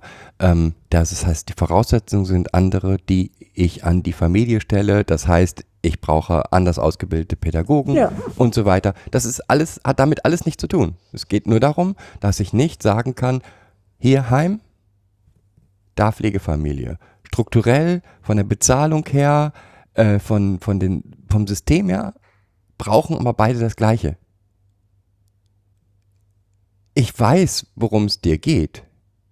Ich weiß, wie es in Jugendämtern teilweise ausgelegt wird oder ausgelegt werden Hm. Was soll. kommen wird. Also Was kommen. Ich kann dir sagen, dass unser Jugendamt das gerade komplett umbaut, weil wir ja ähm, 80 Prozent aller Unterbringungen demnächst in Jugend, äh, in, äh, in Pflegefamilien machen sollen. Ja, aber das wäre trotzdem, selbst wenn dieser Schritt nicht passieren würde, würde es genauso passieren.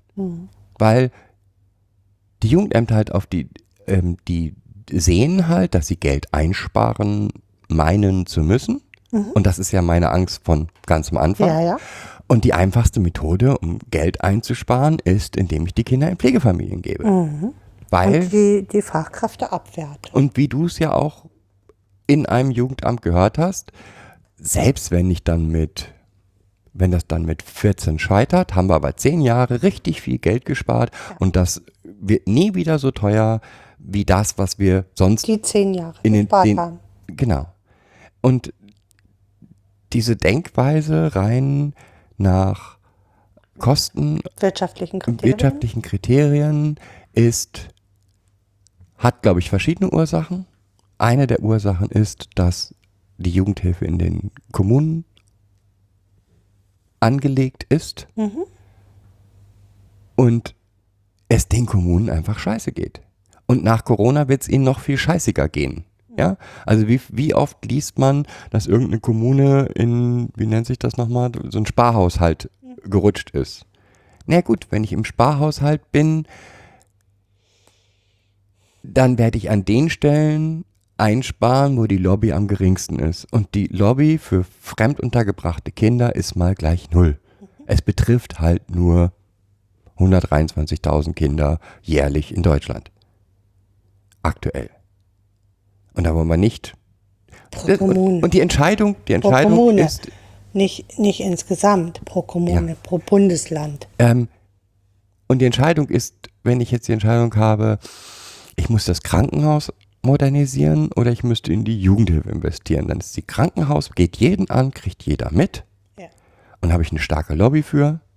Also werde ich das Krankenhaus 5 Milliarden Euro hat diese, diese Kommune da reingeballert. in werde ich das Krankenhaus modernisieren. Oder wenn es darum geht, ob die Straßen vernünftig sind oder ob es um die paar Kinder geht, die, also es ist so, es geht für viele um, ich bin jetzt bösartig, nenne es ganz bösartig, für den Abschaum der Gesellschaft. Es sind die. Gestrandeten, die Gestrandeten, die, Der gesellschaftliche Müll. Um den muss man sich kümmern. Gut, dann wird man da nicht so viel investieren. Anstatt zu sagen, doch, wenn wir jetzt richtig, wenn wir jetzt in- investieren, jede, also es gibt genug Nachweise, die beweisen, Studien dass wenn dazu, ich Studien dazu, die beweisen, dass wenn ich ein Kind gut unterbringe, ähm, die Folgekosten massiv geringer sind. Mhm. Gibt's genug.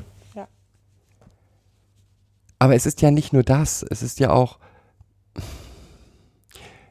eine andere Sache, die uns hier widerfährt und die mir einfach nur, die mich einfach nur wütend macht, ist dieses rechte Tasche, linke Tasche Prinzip. Ähm, Ja, erstmal das. ja. In der Jugendhilfe geht es sehr oft dann darum, dass die Gelder, die für die Unterbringung da sind, gerne von anderen Kassen, aus anderen Kassen genommen wird und nicht aus der kommunalen Jugendhilfe. Ja. Ähm, das geht über Opferschutz, das geht über Paragraph 33? Nee, was ist das mit 35. äh, 35a? Ähm, Eingliederungshilfe, Ah. das geht über Kindergelder, äh, die die Kinder selber abdrücken müssen, um ihre Eltern zu finanzieren. Und Na, das, also auch das ist ja ein Teil, den sie jetzt verändern wollen, wo sie auch die An den pro- prozentualen Anteil, den die Kinder daran teilhaben, ähm, verringern wollen.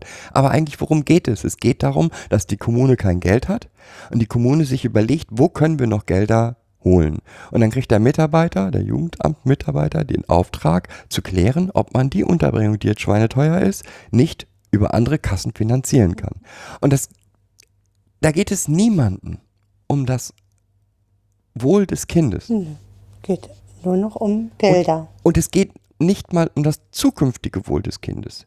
Weil, wenn ein Jugendamt mal so eine Opferschutzanfrage aus dem Nichts stellt, die ähm, nicht vernünftig bearbeitet wird und wo die Fragestellung ist, kann das Kind das in, zu diesem Zeitpunkt überhaupt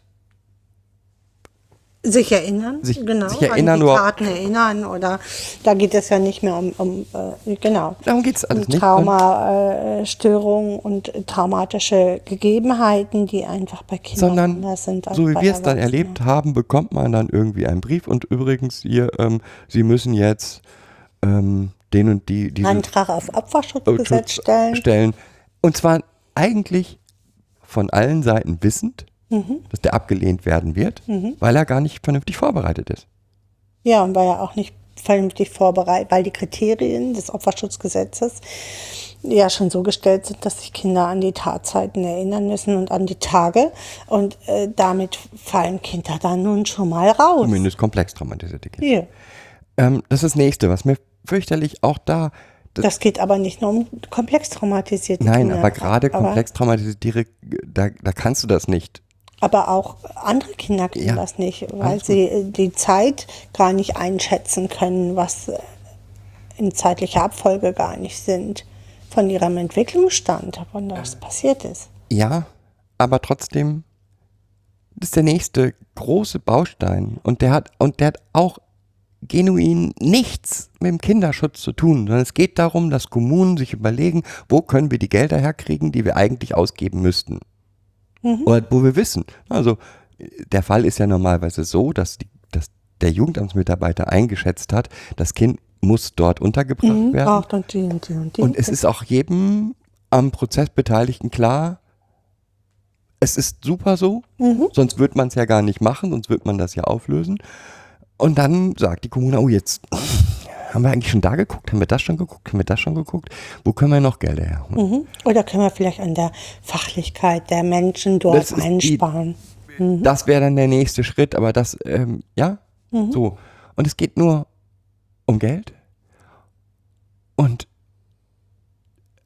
das sind ist auch eine der Seiten, an denen bei uns gezerrt wird. Ja, So. Und wo wir dann das Ganze, sehr in Frage stellen. Wo wir erleben, dass es den Kindern massiv schadet, Ja, weil sie äh, Fragen beantworten müssen oder die sie nicht beantworten wollen und auch nicht beantworten können, weil sie noch gar nicht so weit sind.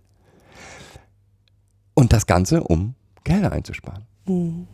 Nicht mal, und das stimmt ja eigentlich gar nicht, ne? Also das wird ja kein Cent Nein. eingespart, nein, um die Klärung, aus welchem Topf es jetzt geht, Genau. zu machen. Also es geht nicht um die Einsparung, sondern um, äh, aus welchem Topf kommen da Gelder oder können dazu noch kommen. Ne? Ein Teil wird aus Jugendhilfe gezahlt, ein Teil vielleicht aus der Eingliederungshilfe, ein Teil aus dem Opferschutz.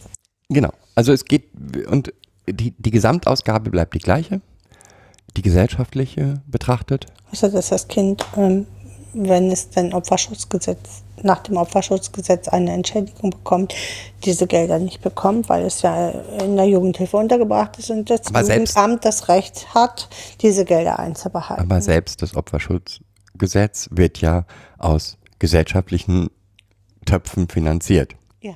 So, also der Gesellschaft entsteht, in, gesellschaftlich entsteht kein, wird nicht weniger Geld ausgegeben. Also es äh, entsteht kein größerer Schaden, als das Um das- sowieso schon eingetreten ist. Genau. Ähm, Das ist äh, so ähnlich, ob ich im, ähm, die, mh, die Müllkosten, äh, mit denen die Steuerberechnung oder der ähm, Hauseigentümer diese einzeln entsorgen muss, also be bezahlen muss. Also das ist, das, eh- das ist die gleiche Frage. wie gesagt, es geht eigentlich nur darum, damit das den Kommunen relativ gut geht oder dass die Kommunen dort Einsparungsmöglichkeiten auftun, die, wenn man sie in, in anderen Bereichen, also für uns beide ist der Gedanke, wir müssen 10% einsparen in dem Kinder- und Jugendhilfe, nicht deswegen so bösartig, weil's, weil wir denken, man muss da gar nicht nach Geld gucken, aber es kann einfach nicht die oberste Priorität sein. Die oberste Priorität müsste eigentlich sein, dieses Kind ähm, zumindest dahin bekommen zu können, dass es ein angemessenes, teilhabendes Mitglied der Gesellschaft wird. Genau. Und, Das müsste das Anliegen sein. und wie viel Geld wir dann da drauf werfen müssen, damit das funktioniert, ist eine andere Geschichte. Genau. Ja, welchen Zweifel haben wir denn noch gerade? Warum? Also das ist das eine. Und wo zerrt es noch an uns? Ich ähm, frage mich tatsächlich, ob Jugendhilfe so, wie wir sie angedacht haben, so funktionieren kann. Ob das Jugendhilfe für mich ist. Ähm, oder ob es nicht Elternhilfe eigentlich heißen muss, dass wir, äh, das ist, ähm, wir machen Elternhilfe und nicht Jugendhilfe. Also das Gesetz ist für mich falsch benannt, ganz deutlich, ähm, weil es ja gar nicht um die Jugend geht, sondern um Kinder und Jugendlichen geht, sondern um die Eltern. Den Eltern muss geholfen werden, damit sie ihre Kinder erziehen. Ich habe nichts dagegen, dass Eltern ihre Kinder erziehen. Das hört sich jetzt so an. Aber mh, darum geht es gar nicht. Für mich fehlt der Blick tatsächlich auf, auf das Kind, auf, auf das Wohl des Kindes. Wo ist das Wohl des Kindes? Es geht immer nur um das Wohl der Eltern. Das, die Eltern haben die und die Rechte und die und die Pflichten und aber das Wohl des Kindes wird nicht äh, ausgiebig genug für mich betrachtet. Ja, und ich wollte eigentlich noch auf einen anderen Dings, anderen, Okay, dann geh du doch auf den anderen Ast mal und damit wir wenigstens die zwei Stunden mal voll kriegen. hm, Das, was wir noch zusätzlich erleben, ist, oh, was ich gerade massiv wahrnehme, ist ähm, eine Professionalität, die vorgetäuscht wird und nicht vorhanden ist. Ähm, ich will es mal, Fach- Fachkräftegebot, sagen wir mal so. will's mal so sagen, um, um es zu kon konkretisieren. Ähm, wir leben hier mit drei schwerst traumatisierten Kindern. Ich habe noch nicht eine Fachkraft, die irgendwie mit uns zu tun hatte. Nee, ich habe bisher eine Fachkraft, die irgendwas mit uns zu tun hatte, erlebt, die sich, wenn eine Phase irgendwie beendet wurde, weil der Mitarbeiter wechselt, eine Phase wirklich beendet ist, ein Ortwechsel, Ortswechsel stattfand oder was auch immer, die es geschafft hat, sich von den Kindern zu verabschieden. Eine einzige von 15. vielen, vielen Fachkräften, die wir erlebt haben. Das ist das eine. Das hat für mich auch was mit Fachlichkeit zu tun. Ja, Das ist für mich Ne, also- oberstes. Ziel, also gerade mit so schwer traumatisierten Kindern zu sagen, hier, du bist nicht schuld daran, dass ich jetzt gehe. Ich gehe, weil ich einen anderen Job mache oder so. Um das nicht im Kind zu verorten, dass das Kind sagt, oh Gott, war ich so schrecklich, dass die nicht wiederkommt, die Tante. Ja, ähm, genau, da, das ist ein Part Und- aus der Fachlichkeit. Und Was- das sogar nochmal dazu. Ähm, ich kann mir immer vorstellen, dass es Situationen gibt, wo das schwierig ist. Und auch wir hatten Situationen, wo ich, wo ich verstehen würde, wenn man sagen würde, wow, das ist, da muss ich auf, das, nee, das ging nicht, nein, das ging nicht, nicht. Ich bin der Meinung, das geht immer. Aber wo es sehr schwierig war, aber selbst in den leichten Fällen, also wo der Mitarbeiter wusste, heute bin ich das letzte Mal da und nächstes Mal kommt ein anderer Mitarbeiter, hat er das nicht geschafft. Ja. Oder auch gerade so ähm, Personen, die ähm, ja schon auch ein Vertrauens, also Verhältnis zu den Kindern aufbauen sollen, gerade wenn es so um Beratungen geht, ne? also die ja nicht nur uns beraten, sondern auch ein vertrauensvolles Verhältnis zu den Kindern auf, aufgebaut haben und aufbauen sollten, die dann von jetzt auf gleich mal eben verschwinden. So.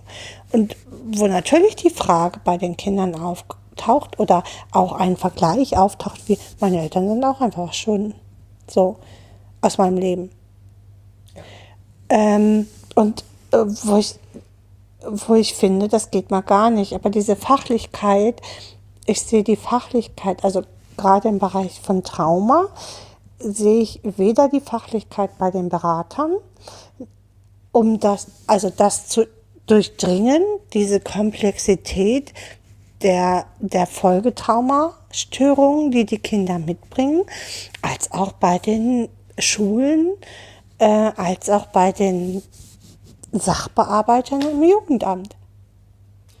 Ja, Also es wobei, äh, wobei Schulen, ähm, Ist nochmal ein Ist noch eigener Punkt. Schulen und Kitas ist nochmal ein eigener ja, Punkt für das mich. ist besonders schwierig. Ja. Ähm, unsere Forderung schon immer, das gehört in jede Pädagogikausbildung rein, ähm, findet nicht statt. Gut, nehmen wir das mal außen vor, obwohl es massive Probleme Aber gerade in dem Bereich der Jugendhilfe Hilfe. Ja. sollten mh, alle im Bereich von Traumapädagogik gebildet sein und äh, Trauma, ja, Trauma gebildet sein.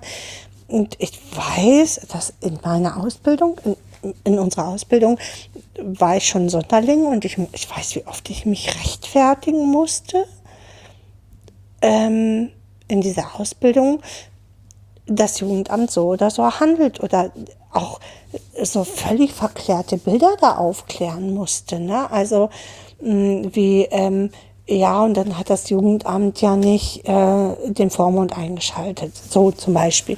Und wo ich dann sagte, ja, wieso, aber es gibt doch einen Vormund und ihr habt doch regelmäßig Kontakt mit, mi- mit dem Vormund, warum muss ich das als Jugendamt tun? So, also wo so ganz verklärte, ver verschobene Bilder zwischen Trägern der Jugendhilfe und dem Jugendamt sind. Und äh, äh, unser Ausbilder ja immer gesagt hat, ich darf, darf nicht so viel lästern, weil äh, das, hier ist ja jemand vom Jugendamt. Und ich mich schon auch in meiner Arbeit echt gekränkt fühlte zwischendrin auch. Auch da, ähm, wenn ich jetzt mal das Jugendamt einzeln nehme, Ja. also auch da fühle ich mich gerade gedrängt und gezogen und Ja. geschoben, Absolut. ähm, weil Bedürfnisse im Amt aus irgendwelchen Gründen da sind. Ähm, dann, wird, dann werden diese Bedürfnisse kommuniziert. Und dann muss Häufig- es von jetzt auf gleich eigentlich. Dann muss das sofort erledigt werden. Häufig sind diese Bedürfnisse aber nicht wirklich kommuniziert. Es wird so, so, so Pseudokommunikation findet statt, anstatt klar zu machen, das ist unsere, dafür Freude. brauchen wir das und das. Was auch total schwierig ist, einen Bericht zu schreiben für bestimmte Anforderungen. Dazu muss ich wissen, was die Anforderung ist. Es nützt nichts, irgendeinen Bericht zu schreiben. Ähm, das muss immer alles sehr schnell gehen, aber gleichzeitig ähm, sind die Mitarbeiter nicht ansprechbar. Mhm. Ähm, Fallzahlen sind einfach viel zu hoch. Der Mitarbeiter. ja, ähm, so simple, simple Geschichten. Also nochmal, wir haben aktuell zwei Jugendämter, die kein Videokonferenztool haben. Hm. Das heißt, sie dürfen nicht reisen, Mhm. aber haben auch kein Tool, womit sie denn das irgendwie, dann machen wir einzelne Telefonate. Und das geht gar nicht. Ähm, das in, sie sie schaffen, nicht schaffen, innerhalb von einem Jahr einen wichtigen Bericht zu Gericht zu schicken. Mhm. Aber sagen, ja, es ist uns alles ganz wichtig, wie es den Kindern geht. Ähm, wenn sie wüssten, wie wichtig den Kindern genau diese gerichtliche Seit Entscheidung sechs Jahren ist. äh, seit sechs Jahren Mhm. ist, dann kann ich nicht das aufschieben. Ich kann zwar Sagen, okay, empathisch sein und sagen, ja, die sind total überlastet, das ist richtig. Mhm. Das kann ich zwar, das sehe ich auch. Ja, sind sie. Aber wie soll so vernünftige Arbeit mit den Kindern funktionieren, wenn Ja, zumal, also ich sehe das noch ein bisschen brisanter, weil ja die Fallsteuerung aus dem Jugendamt kommt. Wie soll ich einen Fall steuern, wenn ich nicht alle Bausteine zusammen habe? So. Und wenn ich mich nicht darum bemühe, alle Bausteine zusammen zu haben, dann kann ich den Fall nicht steuern. ja, Ja, dann kann ich ihn nur in die Grütze steuern. So. oder dass Kommunikationswege nicht eingehalten Ja. werden. Entschuldigung, es in, in unserer Situation gibt es einen Vormund, der ist für zuständig. ganz viele Dinge. Ja, für ganz, Mhm. ganz viele Dinge zuständig. Wenn ich den nicht mit in, integriere in die Kommunikation und die, das von uns dann ähm, passieren muss. äh, passieren muss, dann kommt es zu Missverständnissen und zu massiven Missverständnissen. Und das erleben wir bei jedem unserer Jugendämter. Ja. Dass, Entschuldigung, das ist jetzt nicht so kompliziert, finde ich, ähm, dass bei uns wir einen Berater, die Pflegeeltern und einen Vormund haben. Das ist, müsste Standard sein.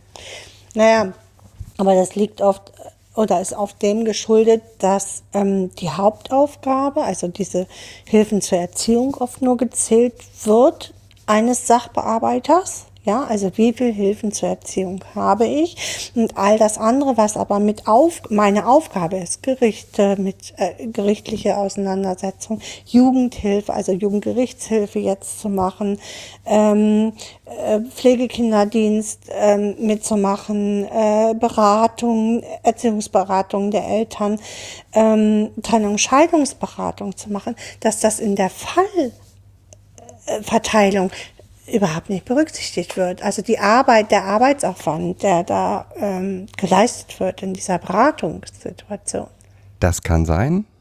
da kannst du, können wir Genau. jetzt nichts zu, aber Und mi- mir bleibt zurück unprofessionelle Kommunikation, massiv.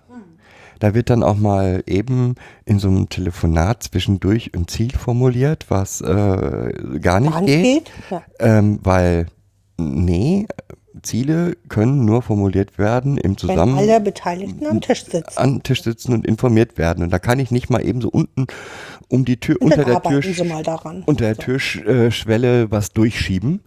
Ähm, Das ist äh, äh, massiv unprofessionell. Das erleben wir ganz, ganz oft. Ähm, äh, ähm, dass Jugendämter sich nicht schlau machen über die Kinder, die Akten nicht gelesen haben, überhaupt nicht eingearbeitet sind in die Fälle, ähm, nicht keine Fachkenntnis haben zu äh, den Beschwerdebildern, die die oder Symptombildern, die die Kinder haben, keine Kenntnis haben von Trauma, ähm, Trauma leugnen, ähm, Trauma abwerten, die traumatischen äh, Folgeerscheinungen. Und eigentlich, wo man sich fragt, ähm, was, wo, was machst du den ganzen Tag? Ja. Ja, Also ist jetzt bösartig, aber den Ja. Eindruck hinterlässt es halt bei uns, weil ähm, da werden dann mal schnell, wir brauchen mal das und das, ohne zu sagen wofür, ähm, was auch wieder Unsicherheit produziert. Also das war jetzt die, die zweite Seite, also die, die, und dann bleibt noch eine dritte Seite. die Berater. Also für mich gehört in diese Fachdings auch die Berater mit rein. die fachlich sicherlich, also von der Ausbildung, von den Scheinen her, wahrscheinlich das, Gegebenenfalls das haben. das müssen sie ja, sonst könnten sie dies nicht tun, was sie tun. Aber aber auch mit so einem verkehrten Bild daran gehen. Ne? Also, äh, wo wir immer darum zu kämpfen haben, wie von dieser Sachbearbeiterin, die Mutter ist ja kein Monster. Ähm, kann ich gar nicht beurteilen, ob die Mutter ein Monster ist oder nicht, aber ich kann beurteilen, wie das Kind es sieht. So. Und ähm, das Kind hat ganz schlimme Erinnerungen die ja sich über all die Jahre fortpflanzen. Die sind ja nicht weg. Die kann, ich kann einen Teil davon bearbeiten. Was denn? Weil du ganz schlimme Erinnerungen, schon das. Hm, ja, also genau. zu erklären, ich, wir müssen regelmäßig allen Beteiligten erklären, wie sich komplexe Traumatisierung, frühkindliche komplexe Traumatisierung auf die Kinder auswirkt. Und das Schlimme dabei ist für mich, dass wir es nicht einmal tun, Hm, sondern hundertmal tun. Immer und, Und immer immer, wieder. wieder. Und wenn dann ein, ein, ein Satz fällt, irgendwie, ähm, ja, ist grad, hat gerade mit Schlafproblemen zu kämpfen, dann kommt, ja, sind Albträume, ne? Ja, sind Albträume. Wovon träumt denn das Kind? Und wo Mhm. ich denke, äh, hast du es irgendwie verstanden? Weil Mhm. es geht nicht darum, wovon es träumt. Genau das Sondern ist das, das Problem. Gefühl, was im Hinter, äh, ne? weil oft ja frühkindliche traumatisierte Kinder äh, gar keine bildliche Verknüpfung haben und ähm, wir immer von unserem erwachsenen Standpunkt auf diese Kinder gucken und von den Kindern erwarten, dass sie doch die besten Experten für sich selber sind. Nein, sind Kinder nicht. Kinder sind, sind teilweise Experten für sich selber, nämlich dann, wenn sie ihre Vermeidungsstrategien anwenden können. Dann sind sie total super und sind auch, sind auch sonst die absoluten Ja. Experten für sich selber. Wenn ich verstanden habe, als ich als Erwachsener verstanden habe, in nur ansatzweise verstanden habe, in welcher Welt sie leben, Ja.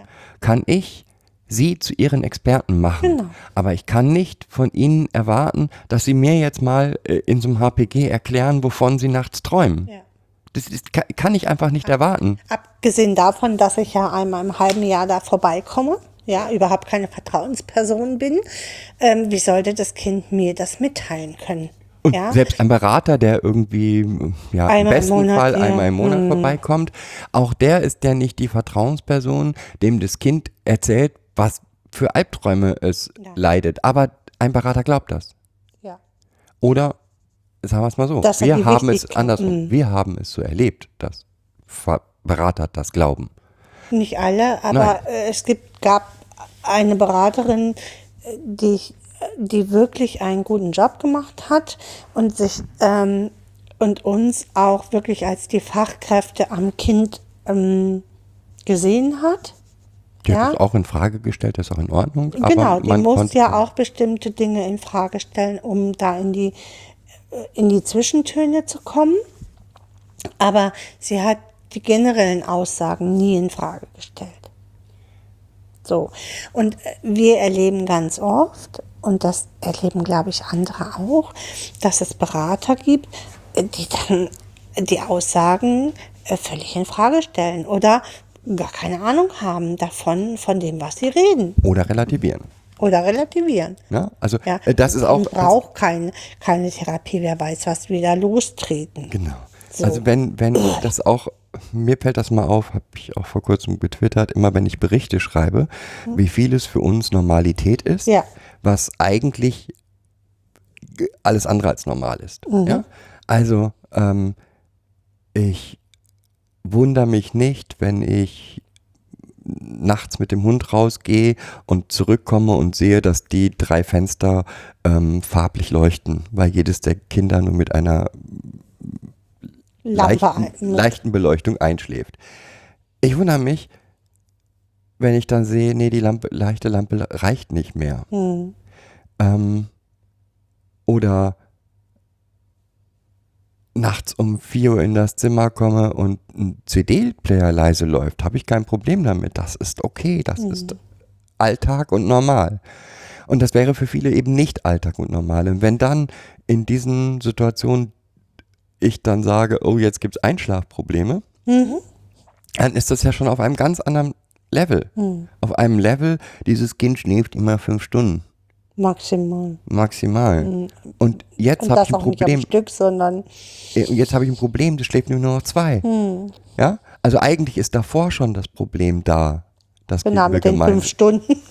das kriegen wir gemeinsam irgendwie langsam gesteigert, von fünf auf fünfeinhalb, von fünfeinhalb auf sechs. Genau. Und ja, aber dann bricht wieder irgendwas ein und das ist ganz schlimm. So, jetzt sage ich dem Berater, ja, jetzt gibt es gerade Einschlafprobleme, dann geht er von den fünf Stunden aus. Ja, genau. Und versteht gar nicht, dass es um drei geht. Oder um zwei. Und, äh, ähm, und da, da gibt es so, genau, und eigentlich sollte der Berater ja uns beraten und nicht andersrum. Ja, also ähm, ähm, mit uns in, Klärungsprozesse gehen und zu sagen, hier, ähm, was braucht's denn da jetzt? Oder was, was gibt's denn da jetzt für Möglichkeiten oder welche Möglichkeiten habt ihr in eurem Re Repertoire, was man da noch ausweiten könnte? Stattdessen beraten wir ständig, ständig andere Leute und äh, erklären und erklären und erklären Fachkräften, die nichts anderes machen, als jeden Tag mit schwerst, also schwerst ja, traumatisierten oder, Bindungstraumatisiert. äh, oder ähm, ja, geschädigten Kindern zu arbeiten, äh, muss ich denen ständig ihre Arbeit erklären. Und das, Weil die Gefahr ist sonst, und das ist. dass sie ist ihr, ihr Standardprogramm darüber ziehen. ja, oder dann, dann habe ich einen Bericht. Schublade Dann habe ich dann den Bericht, in Da dem, war, war, wollten wir auch noch hin. dann habe ich den Bericht, in dem irgendwie äh, steht, ja, hat mit Einschlafproblemen zu kämpfen. Ja. Ja? Und stopp, wenn wir sagen Einschlafprobleme, dann ist dann- es kein kleines Problem mehr. Das Ziel ist dann, das Kind soll einen regelmäßigen Schlaf erlernen. Das sind die Dinge, die mich in letzter Zeit echt so wütend machen.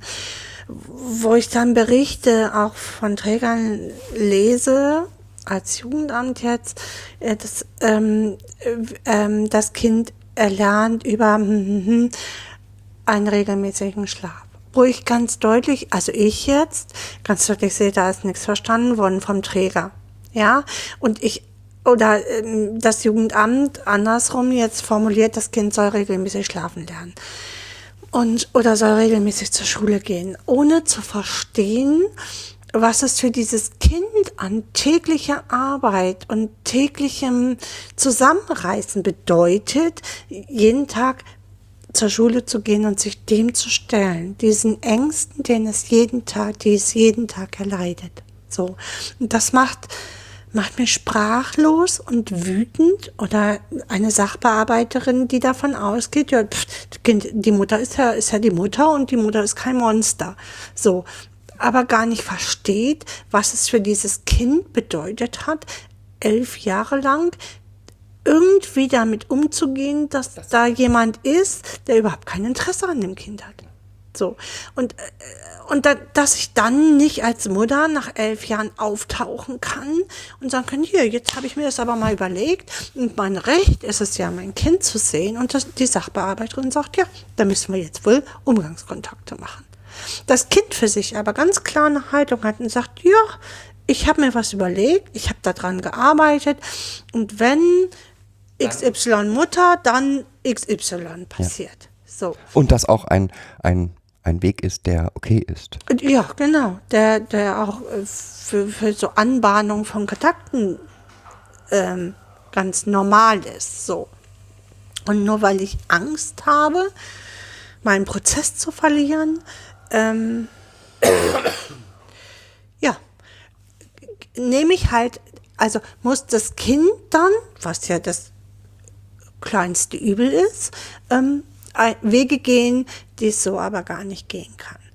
Und das sind die Dinge, die, die, die zerren, glaube ich, weil wir, wir beide, du und ich, wissen, was es mit diesem Kind machen wird, wenn es keine, keine Fachkräfte gibt, die sich dort auf den Weg machen und, und lernen, wirklich sich die Schulbank drücken. Ich, ich persönlich bin ja sowieso dafür, dass Sachbearbeiter im Jugendamt generell mindestens immer drei Monate jedes Jahr als äh, Fachkraft irgendwie in einem Heim arbeiten und sich das vor Ort angucken, damit sie wissen, wie das ist. Weil ich glaube, so nach 30 Jahren verliert man auch mal den Blick. Das geht, glaube ich, schneller. da braucht man keinen 30 Jahre Genau. Ähm, ja, und, äh, ähm, und äh, ich auch keine Lust mehr habe, ja, meine Kollegen zu beraten. Also ich mache das gern, ja. Ähm, und ich weiß auch, dass ich bei meinen Kollegen in dieser Beratung hoch im Kurs stehe. Aber wo ich so denke, ja, meine Güte, nehmt doch seit, ne, mal wieder selber ein Fachbuch in die Hand und belest euch da. Ja, ich, ich bin jetzt derjenige, der gerne liest, aber äh, ich finde, dass es Pflicht ist, absolute oberste Pflicht ist für jemanden, der einen so steuernden Beruf hat, über alle, in alle Bereiche gucken, geguckt zu haben und sich st- ständig auf dem Laufenden zu halten. Unser altes, ähm, oft genanntes Problem, das Ja. wir immer wieder auf Wissen der 80er Jahre treffen.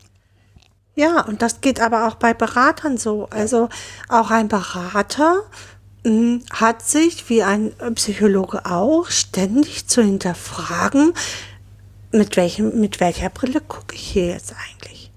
Gucke ich auf das Kind und betrachte den kindlichen Prozess oder lasse ich hier jetzt gerade meine romantischen Fantasien von Familie ähm, aufblitzen oder blitzt das hier jetzt durch und ich habe das Blick, das Kind, was ja massiv geschädigt ist, gar nicht mehr wirklich im Blick. Haben wir jetzt alle Bereiche, die an, die an uns zerren oder die uns gerade so Weltschmerz verursachen, drin? Ja, also ich weiß ich nicht. Ich glaube, das Haupt, da- das Hauptproblem ist wirklich dieser Blick auf Familie für mich und diese Verklärung der Schädigung der Eltern auf, auf das Kind, weil ich das ja auch in den Berichten darf das ja keiner formulieren. Es muss ja immer alles positiv formuliert werden. Also allein das macht mich schon krank. Ja. Fehlt noch was? Ich merke gerade, dass ich so wütend werde. Und genau diese Wut ist es ja, die wir, Die, die Kraft raubt, ja. genau, die wir die ganze Zeit haben. Nee, ich glaube. Pff. Nee, ich glaube, wir haben es. Aber ich, äh, nicht- also es, ähm, diese, die, das ist hier kein Anspruch auf Vollständigkeit. So sagt man das, glaube ich. Mm, Also äh, für mich fehlt Bildung, Wissen in all diesen Bereichen, die, die sich mit schwerst geschädigten Kindern befassen und hingucken. Also das sind so die, die Schlagworte. Ich kann das nicht immer romantisch verklären. Die Mutter hat es ja nicht besser gewusst. Nee, hat sie nicht. Deswegen hat sie trotzdem dem Kind geschadet. Das gilt, gilt halt nicht nur für sexuellen Missbrauch oder für Gewalt, ja, wo Kinder, wo Eltern weggucken oder Mütter, Väter weggucken, sondern das gilt halt schon für psychische Gewalt, für schwere Vernachlässigung. Das sind unterschiedliche Bausteine von Schädigungen für Kinder. Und ich muss es auch beim Namen benennen können, dass es eine Schädigung hinterlässt, ähm, ohne es, ohne es ja, zu verklären. Für mich wird es verklärt in unserer Gesellschaft. Ich möchte den Zuhörern danken hm. dafür, dass sie sich unsere Weltschmerzgeschichten hier heute. Und schlechte Laune und Verzweiflung. Es ist echt auch ein Stück Verzweiflung. Es hat und, Verzweiflung, Zukunft, Angst, mhm. ähm, ganz viel. Tut mir leid, wenn wir euch damit belastet haben, aber ich glaube, es ist auch nötig, dass es ausgesprochen wird. Ja. Weil das wird genauso kommen. Es wird vieles genauso kommen. Und nur wenn wir uns dagegen stellen, haben wir vielleicht eine Chance, ein bisschen was zu verändern. Ja, es ist vielleicht auch ein Aufruf, dass die Pädagogen, die das anders sehen und wir wissen, dass es, dass es viele Pädagogen, die uns auch hören, eine ähnliche Haltung haben oder eine andere Haltung haben als die, die wir hier gerade beschrieben haben. Vielleicht ist das auch so ein Aufruf, sich da zu vernetzen und sich da gegen die Pädagogik zu stellen, die so flächendeckend sich ausbreitet wie so ein Pilz, finde ich, ähm, dass diese Menschen, die dann noch was anderes erreichen wollen und die das Kind in den Fokus setzen wollen und kindzentriert arbeiten wollen, dass die sich wirklich vernetzen und ähm, da zusammen miteinander kooperieren und ähm, neue Ideen entwickeln. Ja. Das ist vielleicht nochmal, vielleicht ein guter Schlusssatz auch. Das ist auf jeden Fall ein guter Schlusssatz. Ich hoffe, dass der ein oder andere, ähm, wie gesagt, trotzdem Spaß an dieser Schimpferei hatte. Wir haben das ja schon immer mal wieder gehabt. Genau, gehört auch immer. Mm. Ist jetzt für dieses Jahr vielleicht durch. Ähm, und, ähm, ich, wenn ihr Kommentare, Ideen, Anregungen habt, wisst ihr, wie ihr uns erreichen könnt. Auf Twitter über kids-pod. Die E-Mail-Adressen sind auf der entsprechenden Homepage des Kids Podcast, also kids-podcast.de könnt ihr die äh, E-Mail-Adressen finden, mit denen ihr uns kontaktieren könnt. Ihr könnt auch gerne Kommentare unter die Sendung schreiben. Ansonsten können wir euch nur noch mal anraten, unseren Flyer äh, gerne weiterzuleiten. Gerne beraten wir ähm, Träger, Jugendämter, Gerichte in bestimmten dramapädagogischen Prozessen. Als Prozessbegleiter ähm, suchen dort auch nochmal nach Wegen, auch Schulen und Kindergärten. Das ist nochmal so ein kleiner Aufruf, uns da auch weiter publik zu machen, äh, weil wir glauben, dass ja, dass der kindzentrierte Blick sich lohnt. Ja, ansonsten bedanke ich mich erstmal fürs Zuhören. Mhm. Und ich wünsche euch einen schönen Herbst. Je nachdem, wann sie uns hören. Also ähm, ja. ich wünsche euch einfach für die nächsten vier Wochen alles Tolle und Gute ja. und Schöne. Lasst uns Egal, von, von unserem Weltschmerz nicht runterziehen. Genau. Bis dann. Tschüss. Bis dann. Tschüss.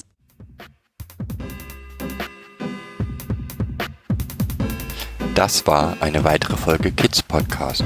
Danke fürs Zuhören. Show Notes und die Möglichkeit zu Kommentaren unter kidspodcast.de. Anregungen, Ideen und Feedback per Mail an info at kidspodcast.de oder per Twitter an kids-pod. Wenn euch diese Episode gefallen hat, empfehlt sie weiter oder gebt Bewertungen in iTunes oder anderen Podcast-Portalen ab.